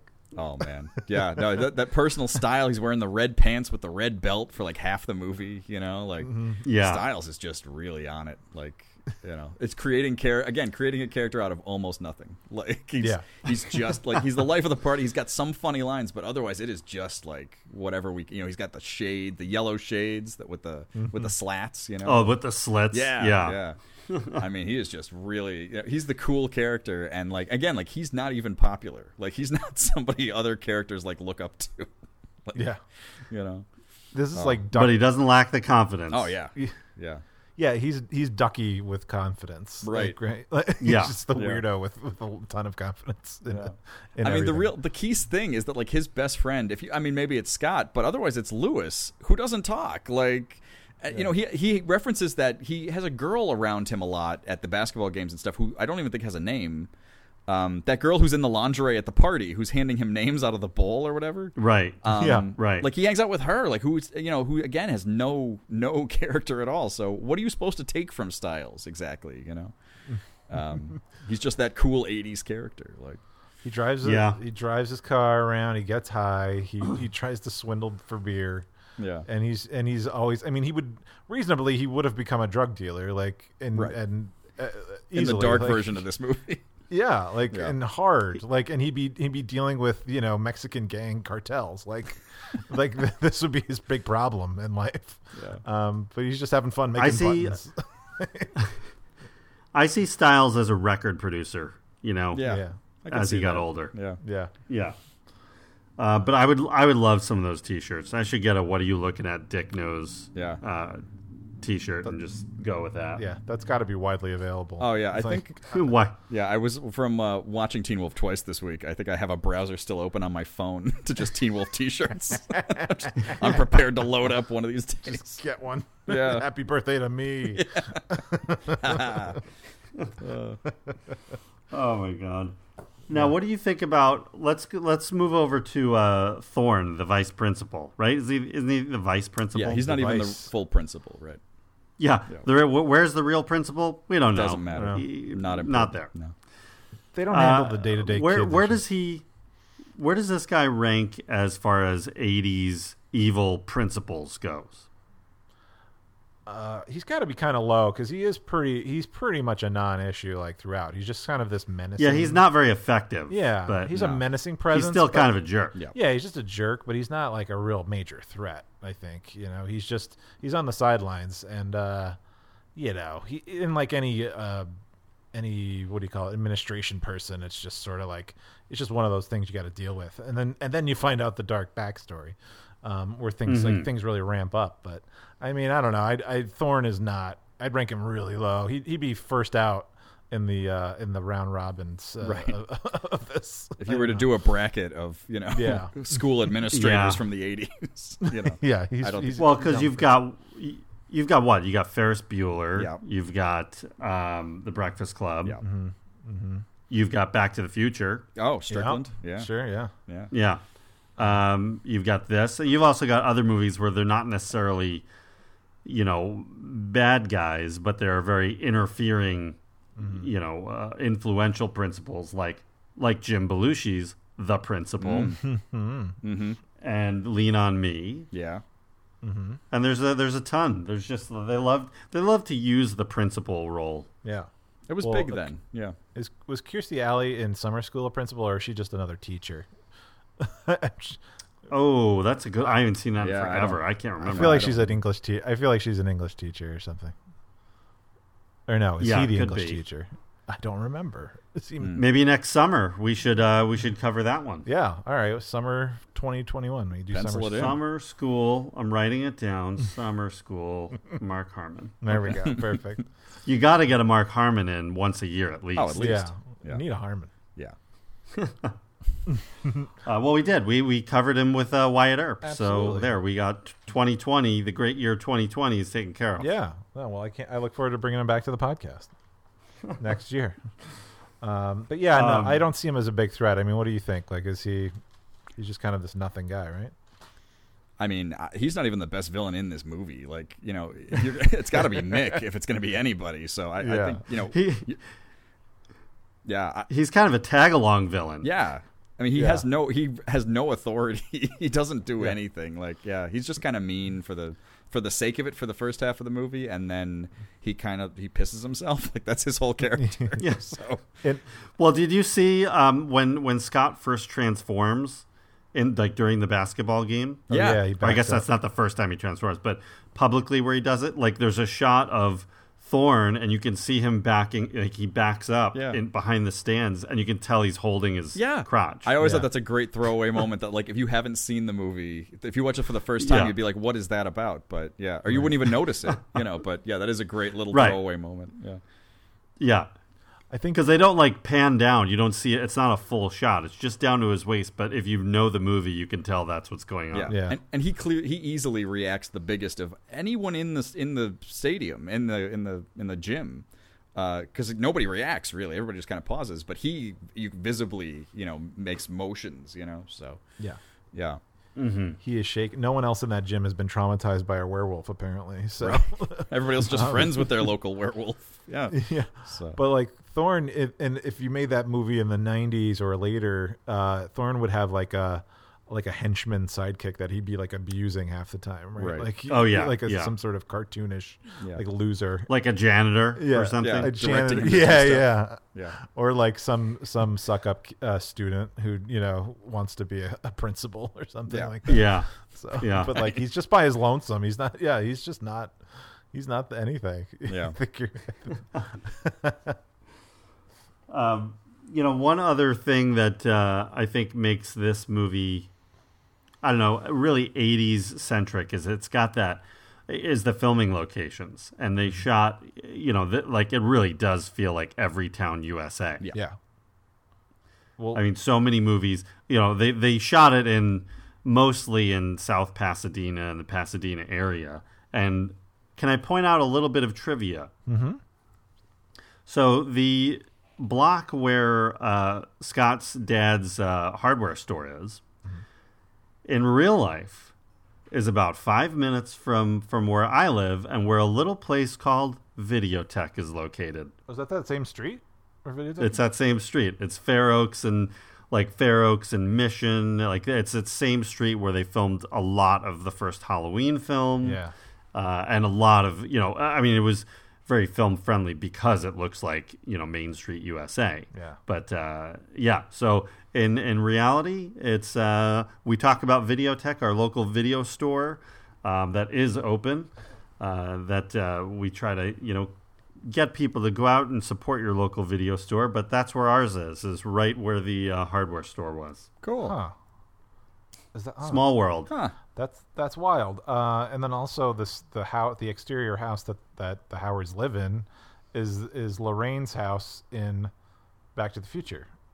It's the exact, Right. the exact same house that he, Marty right. Marty gets taken carried into in the fifties. Yeah. It's wild. so uh, right there also. And that's isn't that like right ac- isn't there something else? Like isn't there another house that was right there on that street yes, too? something's near that. There's another house. ba- there's another house from Back to the Future on that street, right? Yeah. Like Yeah, that's what yeah. Yeah. Might be Biff's. Is it his house is it his like 80, 1985 house is on that street, I think? Oh, that No, could be. No, it's the it's it- whatever that house is with all with the big stone pillars out front, like the they're almost like like piled up stones. It looks like. Wasn't that Mm. wasn't that Biff's house in the two? Maybe. Oh, was Or it? I- Maybe. Yeah. I'd have to look, I'm not sure. There's so but many- Doc Brown's house is not also not very far from that. It's just kind of on the northern end of Pasadena. Yeah, but yeah, there's so many so many movies from uh, that have, have encompassed South Pasadena. Um, Mhm. Pee Wee's Big Ad- Pee Wee Big Top Pee Wee or Pee Wee's Big Adventure, I think was Pee Wee's Big Adventure, yeah. yeah. There's Yep. a house down there. Uh, you know, like you said, the Halloween movies. That's uh, uh, wow. What well, I think I feel like the block where they're walking, you know, where him and Boof are walking, Mm-hmm. and they have that kind of heart to heart towards the end. Like I feel like that is the same hedge that Michael Myers is hiding behind in Halloween. It seems like it, but that It looks exactly like that it. sidewalk's so uh, jacked up from the roots from the trees. So, um, like you know how they kind of go up and down a little bit. Oh, yeah, that's right. So it, Yeah, it's it's definitely similar, but I think yeah, it's not it's not. That'd be amazing if they did it right at the Michael Myers head. it would be.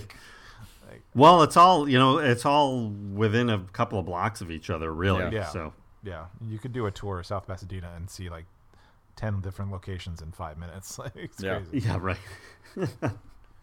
um, what do you think about uh, Mick as a bully? I know we've talked a bit about him already, but uh, ranking him up there with other '80s bullies, uh, how high does he get on that list? I mean, he's got to be at least middling in that list, right? I don't think he's the biggest threat. You know, he's he's a big jerk, but I don't know. I don't think he's like he. I don't think he ranks too high.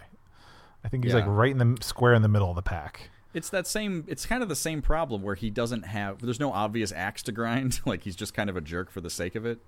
Yeah. Um, Right. You know, and he's on the opposing team, and you know his girlfriend's interested in the wolf, but otherwise, there's not a lot there to really like hook into to be. Well, this is why. You know, I don't know how much you really need something like that, especially in an '80s sports movie. But, um, but yeah, I, I think it's you know he's effective-ish in this movie, but the the main conflict of this movie is never Scott and Mick or Scott and Thorne really. Right. You know, so uh, how important he is to anything, you know.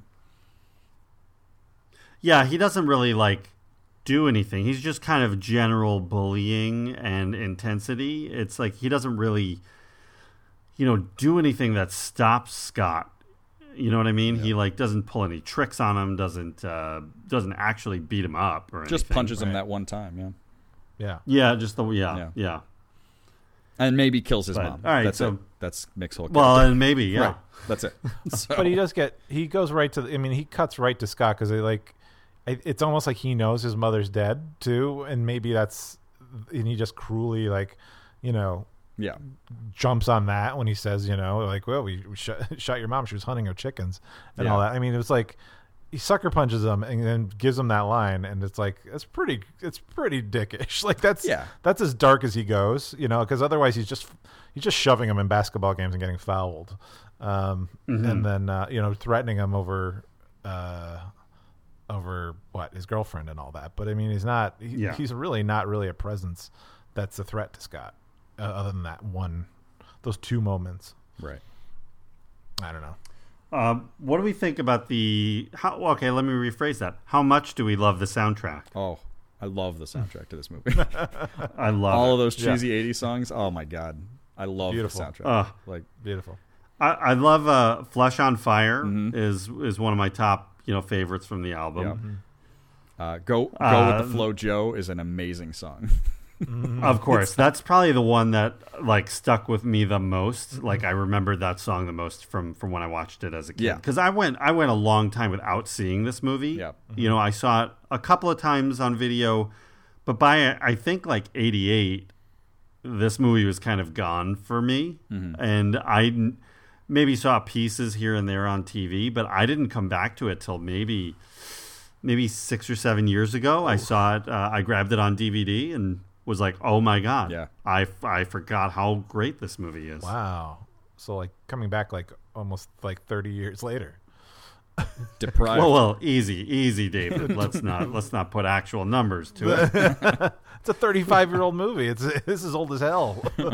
no, it's not. It's always yesterday. yeah, I know. Um, Fresh. But yeah, but uh, uh, shooting for the moon and win in the end. Win in the I mean, win in the end. I got that's amped. that's a I Yeah. watched that sequence three times in a row just because I'm like, this is the greatest sports montage, like you know, build up Yeah. since like Rocky Four. Yeah. you know, like, Oh, that the, I- the logic in that final sequence over that song, like it's very exciting, and then every once in a while they flash to the score and they're still down by twenty, and you're like, "What is Yeah. going Yeah. on?" yeah, you know. it's a long sequence though. It's pretty cool. But yeah, no, They Yeah. winning the end their time with totally sells it. Yeah, Yeah, yeah. I will say that um, you know, David, I've I've bored you with this story before, but uh, It's always when I was coaching our our softball team for the primetime softball league, Mm-hmm. uh, and we were yes, we were back to back champions, and one of those years undefeated. Nice. Uh, but going into, I made a little soundtrack going into our uh, going into the playoffs really for our first championship win. But win in the end was on that soundtrack. Nice. So that would we we'd all get psyched up with a lot of Rocky stuff and and win in the end. It's obvious why you won. That's all there is to it. That was Yeah, it. that was it. And I made sure when I knew we were going to win, I made sure that the moment that uh, you know last ball was caught, that that I p- hit play on the on the boombox. Nice, oh my god, outstanding. that's awesome. Yeah. I love it. And then it went right into shooting for the moon. Mm-hmm. And uh, you know, me as the coach, I was on everybody's shoulders with the trophy. It was a great day. Way to go, coach. Way to win it. Great stuff. We bring it home. Yeah. Um, but no, the whole soundtrack really is just a lot of fun. Yeah, Yeah. it's it's a perfect '80s soundtrack. It's just great, and like no big like they didn't throw a weird hit in there, like Surfing USA, but like there's no Yeah. like hit '80s songs in it. It's just you know yeah, these random songs are just wonderful. Yeah, yeah. Mm-hmm. yeah. Well, the budget was so small in this movie; they couldn't afford any big, big songs or artists. I think you're, you're not going to get a Cyndi Lauper on the soundtrack. I Right. think, right? Uh, that, Not in 85. Not in '85. So, But I, Maybe 82, but it, in the big game though, I didn't. I forgot that there's just one random dude in the crowd. He's wearing a T-shirt and just it's got the Police Academy logo like from Yeah. the movie on it. Like just Police Academy. Like w- was that like a crew member's shirt? Like or like who or did like where did that come from? Like it's just. Were people walking around with just Police Academy on their on their T-shirts? It was such a big deal in '85. back in '85. Like everybody had one. Yeah. I'm a Mahoney, Mahoney head for life. Like, I love that. It's it's just Yeah. great. It was a random throwaway thing. Yeah. Yeah. um, but yeah, everybody, everybody, uh, everybody in this movie gets rallies behind Scott and the team when they come out of nowhere to become miracle players, and everyone's just having the best time of their lives. And I Yeah. think that Oh, yeah. it's such a celebration at the end. You know, like Yeah. I, I Really, yeah. all the crowd work, all the crowd stuff. It's with that with that win in the end soundtrack and just the dumb, just just everything about it is just a great like six minutes of of, of cinema. I Mm-hmm. think that sells the movie for me. And there's the end. nothing afterwards. Like there's nothing after they win. There's just celebrating. There's no dialogue really. Yeah. Like Yeah. just like Pamela telling Mick to you know go to hell or and that's it. But Buzz there's no off. one. That's it. It's just celebrating and then the credits and that's it. Like Mm-hmm. you know. um, you guys, you guys have caught the uh, little little error there right at the very end of the movie, right? Joe, you know, you know what I'm talking Yeah. about. Yeah. Yeah, we're aware. Um, I, you know, the thing is that It's a beautiful moment. whenever whenever I bring up Teen Wolf to people, which is pretty often, most people will bring this up, and I never even think of it because again, I'm so I'm so into the whole Teen Wolfness of it. But yeah, I didn't even realize that existed until I would say the internet. Like I, I and I saw this movie Yeah. a million times, but I never noticed it. And then all of a sudden, like on I Love the '80s or the early internet or something, there's this story about oh, you can see at, right at the end, you see this guy and he's got his pants off and like he's he's got his his uh, his his the whim wham in his hand, and you're like, what? I, I don't remember that. Like I've saw this movie a lot of times, you know. yeah. Um, but like you watch it now, like watch it on Blu-ray. I still don't think you actually a see anything, right? It's a just shirt. a shirt. No, you don't. Right? No, no, no. Yeah. No. I, I think what the real story is. So, for those that aren't aware of what we're talking about, there is a shot almost at right at the end. I mean, it's it's. I think one of the first reaction shots of Scott's dad and Booth in the stands, uh, where you can see two, you know, camera what camera left of Scott's dad Yeah. is an extra who, when they all stand up, this extra has their pants undone and their fly unzipped and down. But I think what that and like very quickly they probably realize that and try to cover it up. Uh, it's a nice little uh, little Easter egg there, but um, I think what it was is like it was uh, what I had heard. The real story was that it was an extra whose their pants didn't fit, so when they sat sat down, they unbuttoned it and forgot to, that their pants were unbuttoned. Yeah. So when they stood up, it was just open. Yeah. That's probably the real story. Yeah. Of course, what's out there on the internet is a lot more dramatic Right. and fun. Right. It is Yeah, pretty fun. When, well, one yeah, first hearing it, and then the first time I saw that, you know, seeing the movie after hearing that, I was like, oh my god, that's definitely a thing. And then it, it but then just I think after subsequent viewings, I'm like, this is not no, this isn't a thing. That's like a that's the the shirt underneath the sweater, or or it's Yeah. just it's just fabric of things and then yeah you can tell like it's a it's probably a woman in tight jeans It is a woman. yeah, Yeah. and and it's a button fly, so it's they're tight. You, you that's not comfortable. Like yeah, like sitting down on that. I'm sure, and they're probably sitting for like you know for a lot of different takes for hours all day. Yeah. Um, you know, so it's just it's just one of those things that the the internet really just uh, I don't know caught fire with that one. yeah, it just point. kind of once- snowballed into an urban legend, like you know, like that Yeah. thing from the Wizard of Oz, where it's like, oh, you can see somebody hanging themselves, and it's just like an ostrich or Yeah. something, and you're like, this isn't anything, but yeah, there's some weird puppet thing. like Yeah. yeah, three three men and a baby. three men and a baby the same thing. way, yeah. Yeah. Oh, which one's that? This is all your department, by the way. You you've got to explore all these as uh, the executive director of Myths and I'm, Legends. I'm digging up. I am unearthing stuff. I'm myth busting these things because Three Men and a Baby. There's there's a scene where they're panning across Ted Danson's character's apartment, and you Uh-huh. see this what looks like a kid standing against a wall like and it's not they're they don't the camera doesn't stop it's him moving and you see this and so the story was that like i don't know some kid broke onto the set and then killed himself or you know but what it turns out is his character was an actor and this was like a cutout of Ted Danson, like this, and it's just, but it's, Mm-hmm. but it's only his torso, so it looks, it's low to the ground. Uh. Um, but it was the same thing. Like the internet went crazy about, or whatever. I love the eight. I don't remember where where anybody was getting news in 1999. But that you know. yeah, that was going around for a long time. Yeah. I've never heard of that one. That's Yeah. So, so there's they caught a kid who's on set and then seconds later killed himself right like, like, off screen. The story like- became this big snowballing crazy thing. Where like, oh well, he snuck onto the, he's on the movie, and then he died. Like, you're get out of here. That's such, But that's like, so crazy. but if you watch it, if you watch it fast enough, you'd be like, oh, that's kind of weird. It does kind of look like there's somebody standing there, but it's nothing, Yeah. you know. So Yeah. I will, I will try to debunk gotta- as much of this as I can. So time to Okay. unearth it. All Time right. to unearth all the crazy things. But the, which gets me curious about you know one of the unsung heroes of the film, and that and we've mentioned him many, many times as Lewis. Oh, Lewis. as as this, and I I can only imagine you've got a a grand unifying theory about Lewis. Yeah. that puts him in more of a C three PO kind of role, or or, or something like Whoa. that. Lewis Like, what is- Lewis is, the central most important mo- character in this movie, like without without question, because Lewis, who doesn't say anything or again gets anything to do in the script, is the Yeah. only person who has a problem with this. Like there you hmm. could Boof kind of does, but Boof still like makes out with him while he's a werewolf, so she doesn't care. Yeah, that much. she gives in. Yeah. Yeah. Yeah. But Lewis, Lewis is the only person who ever expresses anything but total glee at the fact that we now have a werewolf here, right? Hmm. And I think the question is, does Lewis object to the werewolf because he's a wolf, which kind of goes against everything that's going on in this town, or is it that Scott becomes kind of a jerk? But mm. Lewis kind of has a problem with it right from the beginning. Like you see him at the first game, and he's okay. He's in the stands with Stiles, and you know, they're winning and they're doing okay. But then the next time you see Lewis, I think, is at that locker where he's down the locker Yeah. from from Scott, and oh, he, Oh, yeah. you know, is is actively, you know, uncomfortable with this. Um, and then, you know, through the course of the rest of the movie, Lewis is either not around, and they, they'll kind of mention it that you know Lewis he- he's on, he doesn't like uh, he doesn't like me or he's he's um, he's avoiding me.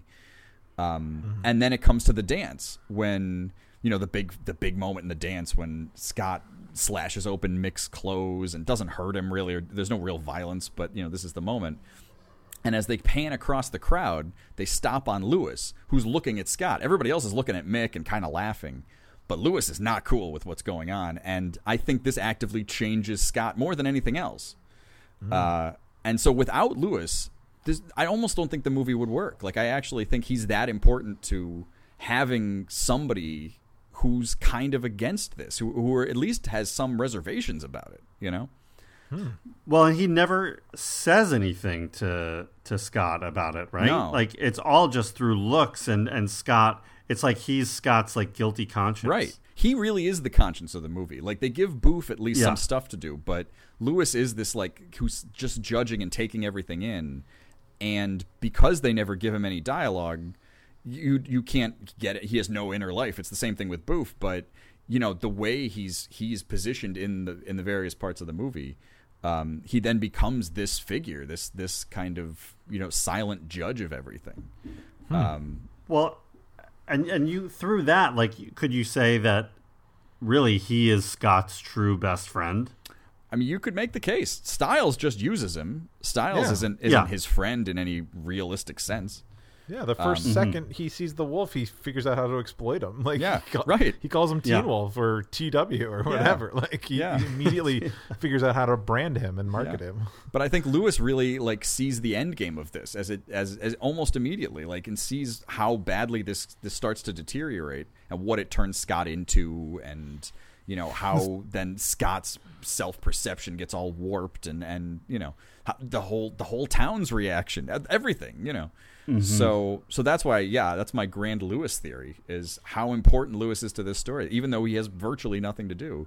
Uh, Without him, I don't think it would be. I don't think the movie would work in a lot of ways. It would feel slimmer somehow. It would feel slight. And where I think this actually gives it this robust thing, where then when Scott changes into being, you know, I'm gonna, you know, be myself, and you know, it actually matters at that point. So that's my Lewis theory. And He uh, Well, there'd be Matt without without Lewis. Yeah, yeah, Without Lewis, I mean, there's nothing really making Scott come back around and come full circle. Right. You know, like he needs that. Right. Like I mean, they kind of position it like um, Harold tells him the story about scaring Rusty into into peeing himself when they're kids, and you know he I didn't know if I was more scared or he was, and then you know not that long later this same thing happens, but I don't you know it, I think that's the way it's set up to be this kind of juxtaposition of of timelines. But the whole last that whole scene at the dance runs through Lewis. Like he's the key to that whole scene. So Yeah. I, I never thought of that. I mean, geez, he's right there. Yeah. it's part of this whole thing. yeah. Oh my gosh. But And, and how great is Scott's dad too? By the way. Oh. Oh yeah. phenomenal. James Hampton. James Hampton. It's king. Wonderful. Yeah. He's so important He's- as that character that he's then in every other Teen Wolf property from the time. like he's the only person. He's the only one, Yeah, right? he's in the Isn't he the only one Yeah. to be in everything? I'm pretty right? sure that's true. I don't think that I and I've only watched some of the cartoons, so I can't say for sure, but I don't think Mark Holton is in that. Because Mark Holton's the other the No, only I- person in the second one. I ch- I quickly checked the credits because uh, you know see who the voice actors were, and I, I think it's only him. Yeah. But he's that important. Um, he's in he's in everything else. He weirdly takes uh, Todd Howard to college in the second one for no reason. Oh yeah. So- Should we talk about the? should- Let's talk about the follow-ups here, and then we'll talk box office. So, um, Teen Wolf Two, Teen Wolf T O O, Right. Teen Teen Wolf also Yes.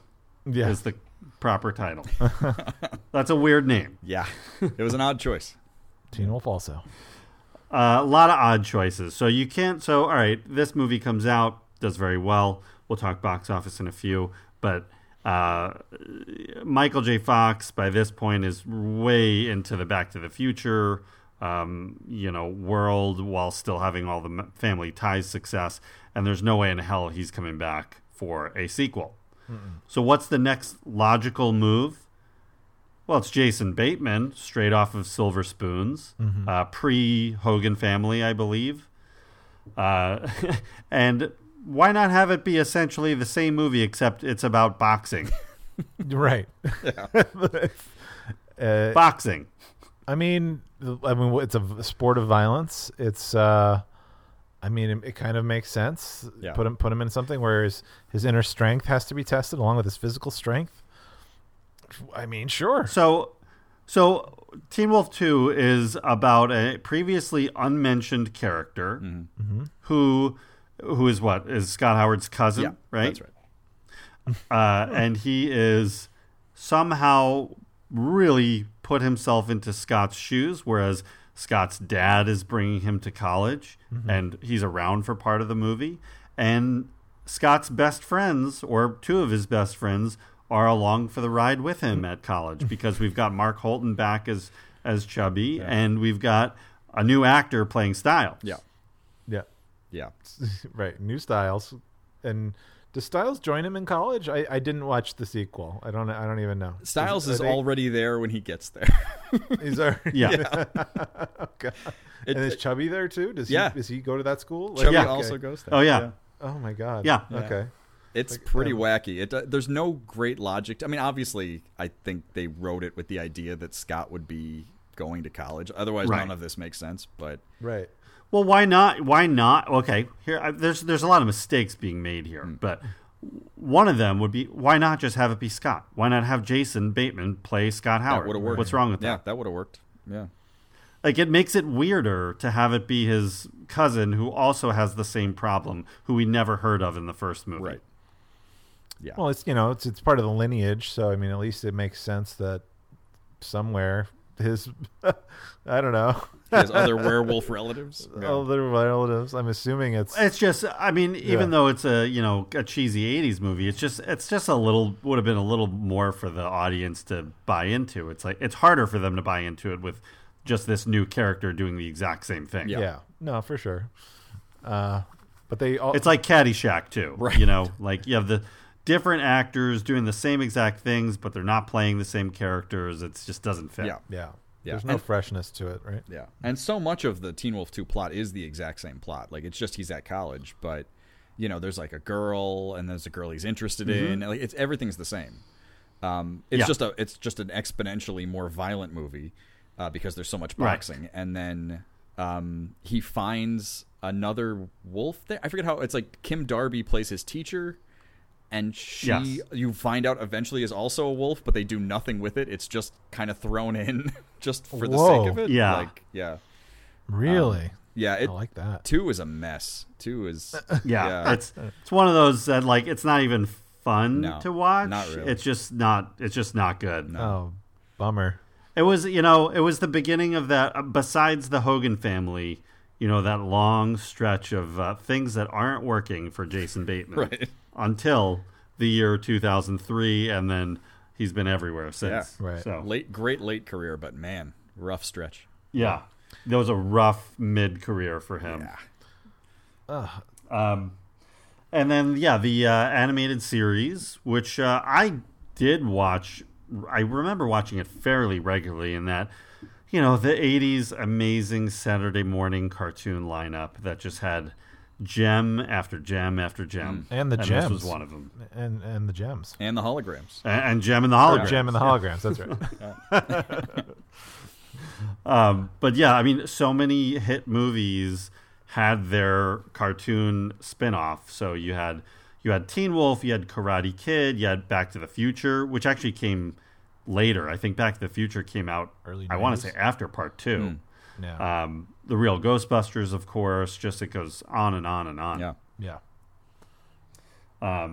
But yeah, that was the cartoon is a much more, I guess, faithful uh, addition to the franchise than Teen Wolf Two was. Yeah, I mean, it, it changes some of the general mythology. All of a sudden, there's all of these other werewolves, and no one knows Mm-hmm. anything, and no one the town is unaware that anyone's a werewolf. But, um, but yeah, I would say that it, it at least is a a better continuation of the first movie than the second Yeah. one. I, it, not much better, but it's it's a more fun as a cartoon.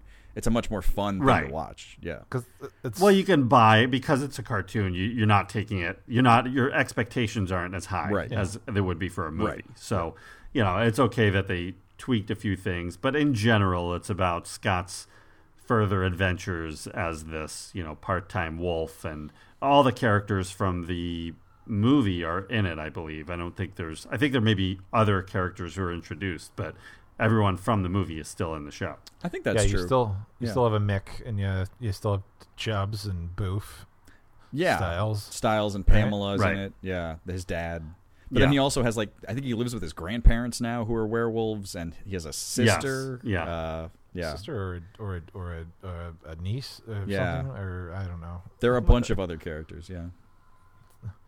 Maybe we should pick the we should select the four best episodes of the animated series and screen them in, in screening room uh, 23. Oh, You pull that you pull that together. I'll I'll join you. Yeah, Okay. Must be on film too. Must be on on film. film. call, call the guy. I'm sure he's got him.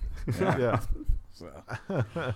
Um, should we uh, should we talk a little box office and see financially how how much of a hit was this movie? Sure, I'm in. All right.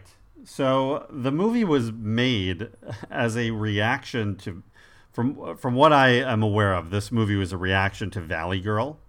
Uh, Valley Girl was a very low budget movie that was a big hit, and they wanted to repeat uh, the same kind of thing. So, you know, Jeph Loeb, who wrote the script, uh, you know, was was instructed to write something very low budget uh, that could that could potentially bring in a lot of cash. So uh, this was uh, the budget for this movie is only 1.2 million dollars. That is that's like a low low budget film now. Yeah, that's so that's so little money for a, a movie with, I don't know, just with Michael J. Fox in it for one thing. But then, Well, it's it's all timing based because Yeah. I think when that decision is made, it's probably early '84, maybe late '83. So Family Ties is only in season two, maybe. yeah, and he didn't even get the Emmy nomination until '85, and he. Yeah. and then it was after after Back to the Future and after Teen Wolf. He won four, three or four Emmys in a row for He won three Emmys and a Golden Globe. three Emmys and a Golden Globe for Alex Keaton. I mean, he, yeah, he, but Well, in the be- in the beginning of Family Ties, like he's not the central character. The the show was supposed to be about the cool parents Yeah. and the you know not cool kids. yeah, And uh, yeah, I think it's in like the fourth or fifth episode where you know Alex P. Keaton is is a lot heavier in that episode, and people really took to that character. So Hmm. then they were like, "Oh, well, we got to do something here." So the character grew throughout the first season. Gotcha. And uh, probably somewhere during the second season started to hit its stride. Um, but yeah, so it's and it's shot.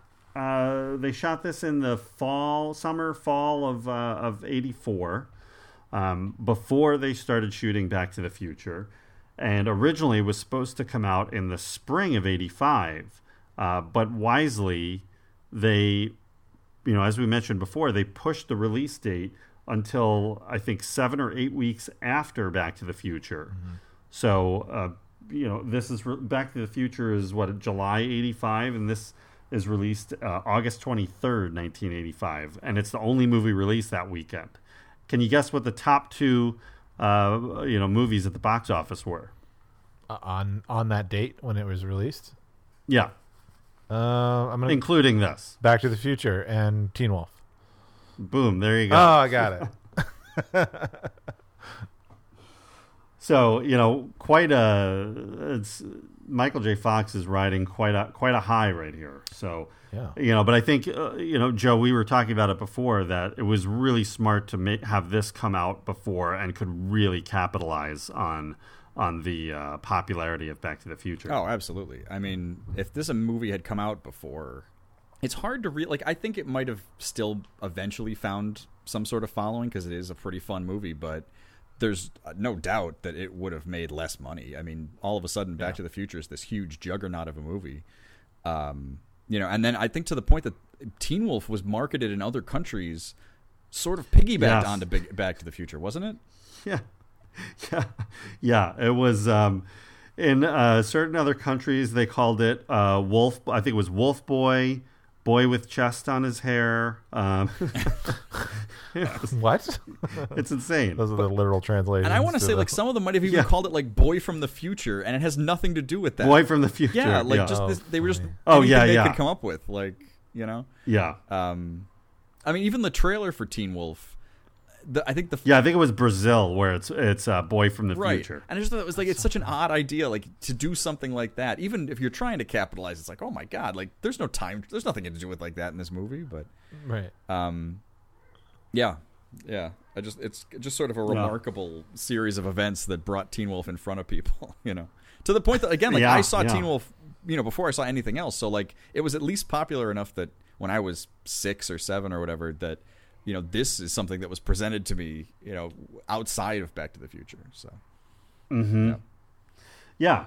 Uh, well, it, it does very, very well. Opening weekend, it, it opens up at number two behind Back to the Future, and uh, it, uh, and I think it pushed Pee Wee's Big Adventure out of the number two spot. It uh, had a six point one million dollar opening weekend, a thirty three million dollar uh, total run. So, I mean, that's a huge profit for them Yeah. for what they, you know, I mean, even with advertising, which they probably didn't have to do too much Yeah. you know they probably spent three million total on the movie Yeah. So this is a three thousand percent increase or ten thousand. Yeah, huge. Oh my god, that's a that's awesome. yeah and it's funny that just you know as well as the movie did you know michael j fox was probably probably i can't imagine he was promoting it too much at the time. I don't think he had to. Yeah, I don't think he, he probably did some press, but who ca Like he probably didn't really have to do much. yeah, yeah Yeah.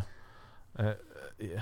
I, I I'm curious. I wonder what I wonder what it must have been like like with the with posters and billboards and and just the general like feeling around Los Angeles when when Teen Wolf was about to come out and like and then had a big weekend and, and all that like everyone just must have been talking about Michael J. Fox on Entertainment Tonight every night. why why would you talk about anything else That's Yeah. it. I mean, The and big story. everyone's- The big story in entertainment. Can't wait. and then oh, and then you know the Family Ties crew just going bananas. Like this, Yeah. this show's going to be a, a, a hit after, like an even bigger hit, Yeah, probably. Goldmine. I'm surprised they Ah, didn't dress him yeah. up as a wolf in a couple episodes. Yeah. Are there are there any like I Family Ties episodes where like he has like a dream sequence and he's a wolf? Like, oh. I wonder if they did. They, there's got to be a sly reference to some of his movies, right? And somewhere in those later. Seasons. well i know in i know spin city ties in ties in to family ties oh yeah, do they they mention? yeah Oh, Well, apparently, like he goes off and meets, and you don't see this person, but he talks about how he met this Ohio senator, Alex P. Keaton. oh, that's right. Ah. That was that was in his Yeah. his finale episode when he left the show. yeah, Yeah. Uh, which would have been great to see how they uh, how they do handle that. yeah. That was cute. Um, yeah, but uh, so back here in 2020, what do you think the legacy of this film is? Do you think it holds up? Do you think it holds water uh, these days? That's uh um I'm gonna say it it it exists squarely in the '80s. It is as it's is the least controversial, the least and probably like the least engaging. Like you know, it's a fine it's a fine movie. It's but it's it's just kind of this. It's it can be entertaining if you're already on board with it and you've already seen it. But I think if anyone came to this with fresh eyes, with brand new, I don't know how far this would go.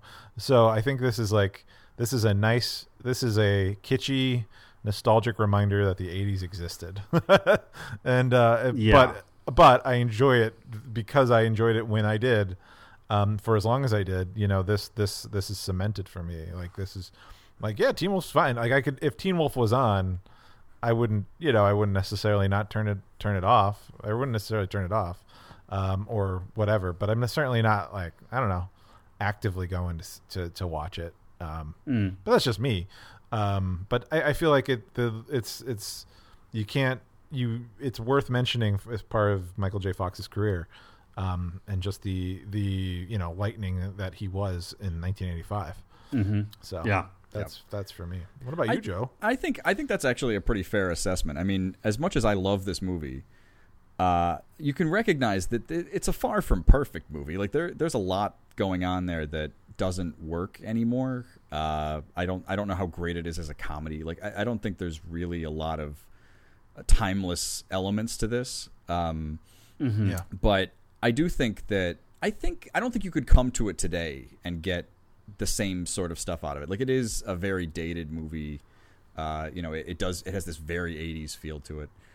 Um, but I do think in in a, in a couple aspects, I think it's it works as a as a, a nice like guidepost for Michael J. Fox, but also that there was this big run of werewolf movies in the '80s that, that Oh, this yeah. is so different from that I think Yeah. that it creates kind of a nice balance. Like like like John was saying, the idea of like scary werewolf movies, and there's like you know there's things like The Howling and and, and stuff like that that was Mhm. out, but also there was this weird stretch of you know werewolf comedies and then like teen werewolf movies sort of like an american werewolf in london is a kind of funny movie as as violent as that movie is um Right. there was a movie called full moon high that came out right around a couple years earlier i think that's like a low budget you know dumb he's a he's a football player instead of a basketball player but it's a lot of the same Mhm. um, you know, and then even going all the way back to the Michael Landon, you know, uh, I was a teenage werewolf. Like there, there was sort of a, a, a path here, like a, a- an actual subgenre, and I think this actually perfects that that kind of lousy idea of a subgenre. And and for in that regard, I think it actually is kind of you know it, it has a, a slight you know timeless niche quality sort of where you can kind of see how things had progressed at that point. But that was the end. I don't think there's anything after that that uh, that really tried, except for Teen Wolf Two, to really try to do much else. Um, so if you're really into you know werewolf movies, I think it, it holds an interesting spot. But Oh, definitely. yeah, Yeah. but I don't. But no, I don't think that this is the kind of movie that a, a, a new audience would find and fall in love with. I don't. I don't think it's that kind of movie. Yeah. Yeah, I think uh, I think it is. One thing it is, it's a real easy watch. Yeah. I mean, this is an easy movie to just put on. You know, sit back, relax. You don't have to like get super involved with it. You can just, you know, if you turn, if it's on TV and you turn it on, you know, you can hang with it.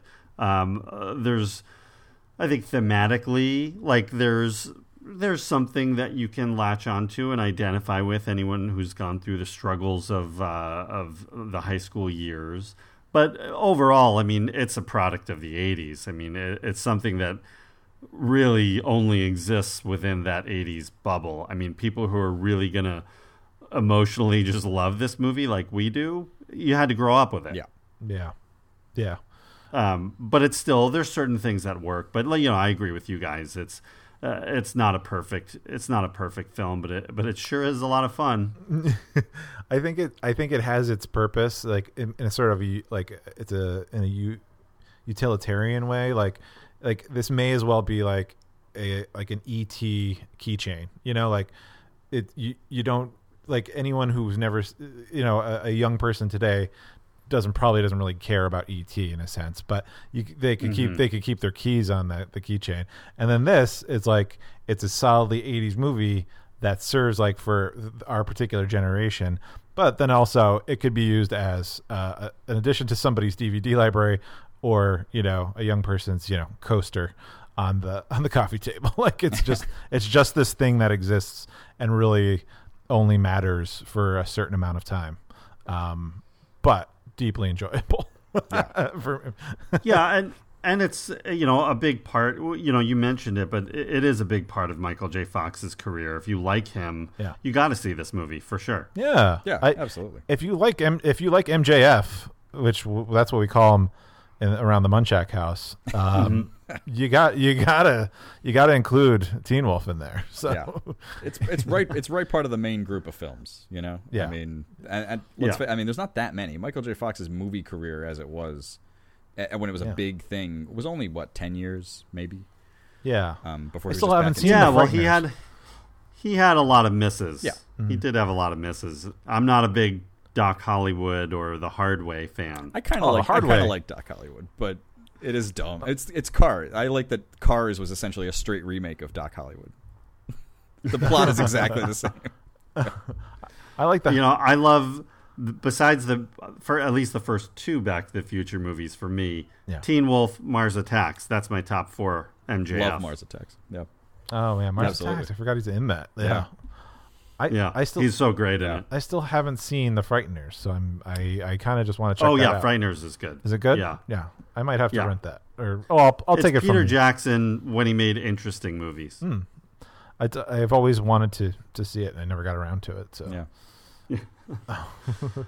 Um, all right, so uh, you know, let's run it through our scale of Jack Burton's. That's our uh, scale of one to thirteen. Oh. Where do we rank the film? Yeah. David, you want to go first? Where do you put Teen Wolf? he's gonna be. It's gonna be squarely in the middle here. Uh, well, I'll, I'll give it a bump. I'll give it a seven point five out of thirteen. Jack Burton's, uh, just because it's it's uh, uh, waiting a little bit on the entertainment value, which for me it has some. So, um, and I, I will always uh, think fondly of this movie. Okay, yeah. seven point five. Yeah. Copy.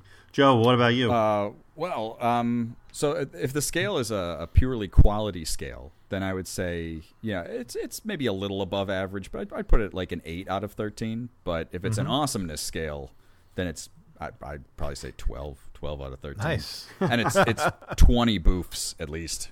So Twenty boofs. I'm probably gonna go with I'm gonna go with eight as well. Yeah. Um, you know, there's it's not like we said, not a perfect movie, but the fun factor, uh, you know, in the trying times uh, that that 2020 has proved itself to be, movies like this are well appreciated in my household, where you can just let's let's look at the world at somebody else's problems for a little while and take our mind off. And uh, poor Scott Howard, you know, he's got a lot going on. Yeah. agree. Yeah. I think it's got it's got everything you need without having to go in that as as much as we talk about what what could have been or what's the underlying dark backstory and all that because it lacks all that you're just along for the ride and everyone everyone's worth watching I think so it's just a, it's it, it kind of and it doesn't have to stress you out then you don't need that darkness or grittiness or anything that like is supposed to like make these characters more than they are um Yeah. but I feel like the actors take care of the characters, even though you know, even though the the, the story isn't there. So I think everyone who's in it did a really good job. Like, especially, I mean, Michael J. Fox. I don't think I don't know if if really like who else could really do it. Like who who else can make Scott Howard that compelling? It's hard to tell. Yeah, no, I, I don't. Yeah, I don't think anybody really. Yeah. yeah. So, uh, yeah. Ah, good for Teen Wolf. Ah, Teen Wolf. Yeah. Teen Wolf. Yeah. Always good to talk a little Teen Wolf. Love it. Yeah. Joe, did we miss any major mythical or legendary I theory mean, or storyline? I appreciate Teen you guys let me get into as much as I did. I got to be honest, Yeah. because I, I came in with a weird list of, of notes, and I was like, you know, I want to make sure I can cover all of the main Teen Wolf topics. For, for I, I don't get Yeah. invited to the main room here too often, so I wanted to make sure I I brought uh, I brought the quality. So I think we covered everything. I, I think we were very comprehensive look at Teen Wolf. Okay, good. We good. appreciate The that. most comprehensive. That's what we were going for. The most comprehensive we've look at just Teen about Wolf. done it. Yeah. yeah. All right. Well, it was you know Joe was great having you on. We're looking forward to it, and uh, I'm looking forward to the next time you come on. We'll have to. Uh, you know, get you our, our lineup as we're talking about it, and see what'll if we can, you know, get you out of the out of your office. You know, you're buried in these myths and legends. There's so many to uncover. Yeah. Uh, if we can peel you away from that again for a couple hours, we we will. Oh, I'd love to. I'm, I'm back there covered in the dusty books and just, you know, digging up uh, uh, facts and lore, and you know, I, it's it's nice to get out and talk to people once in a while. So I, I see. I see your office mostly as uh, you know the the basement of the New York Public Library in Ghostbusters. it is. It, I stack books weird. That's what it is. So Yeah. totally get it. Uh, well, guys, uh, thank you for listening uh, this week. You can always find us on social media at Recon Cinemation Podcast on Instagram and Twitter and Facebook, uh, or you can check out our uh, our archives at www.reconcinemation.com. Uh, don't forget to uh, drop us a line, and if you can give us a, a rating and a review, it'd be much appreciated. We're on where are we, David? Stitcher, Podbean, uh, Apple Podcasts, iHeartRadio, Spotify, where anywhere you listen to podcasts, you'll find us. Yeah, all those. All those, yeah. and uh, as always, uh, quick thank you to our friends E.K. Wimmer for the theme music. Uh, don't forget to check out his podcast, Laser Graves, uh, anywhere you listen to podcasts as well. And our friend Curtis for the poster. Always fun to take a look at that. And uh, you know, as we head head towards the fall, uh, and you know what's coming around the corner, David. The fall. Uh, Well, n- uh, early nights, full moons. It's uh, black our cats. Halloween fest is coming Yep. soon, Yeah. so not quite yet, but uh, we're on we're heading that direction. So it's going to be fun to uh, uh, you know dive into what we have lined up for you guys. Yeah, well, yeah, we'll definitely have to dive into that. And oh, and, and make sure uh, everyone checks out uh, Joe's website, Knowingly Undersold. If you like his discussion on film, like he did with Teen Wolf, uh, Joe, you, you would expect uh, much the same kind of uh, analysis uh, and and and humor uh, that goes into your, your, your top 400 posts. Uh, yeah, I would say that's this has been a pretty fair uh, representation of how I, uh, you know, convey my feelings about movies, and uh, you know, I, I like popular movies like other people. It's not just all a bunch of Teen Wolves, but you know, I also Sure. like a lot of Teen Wolves, so it's hard to say. Yeah. it's a great mix there. so we'll, de- we'll definitely. I think everyone should uh, get over there right away because uh, I can't. Yeah. I can't wait to see the top five. This is going to be huge. Coming soon. I can't wait. Yeah, guys, definitely check that out. That's knowinglyundersold.com. A lot of fun and a deep dive on uh, so many movies, so many greats of our of our past. So uh, check that out for sure. But um, now I think it's time. You know, it's time for us to get out of here. Joe, would you mind driving as uh, as David and I are going to hop on the roof? Oh. we got a little surfing to do. Absolutely, surfs up. Let's do it. Yeah, let's get on the Recon Cinemobile. Be the king of the uh, urban surfing. Yes, that's that's the Recon Cinemobile. All right, we'll see you guys next time on Recon Cinemation. Bye now.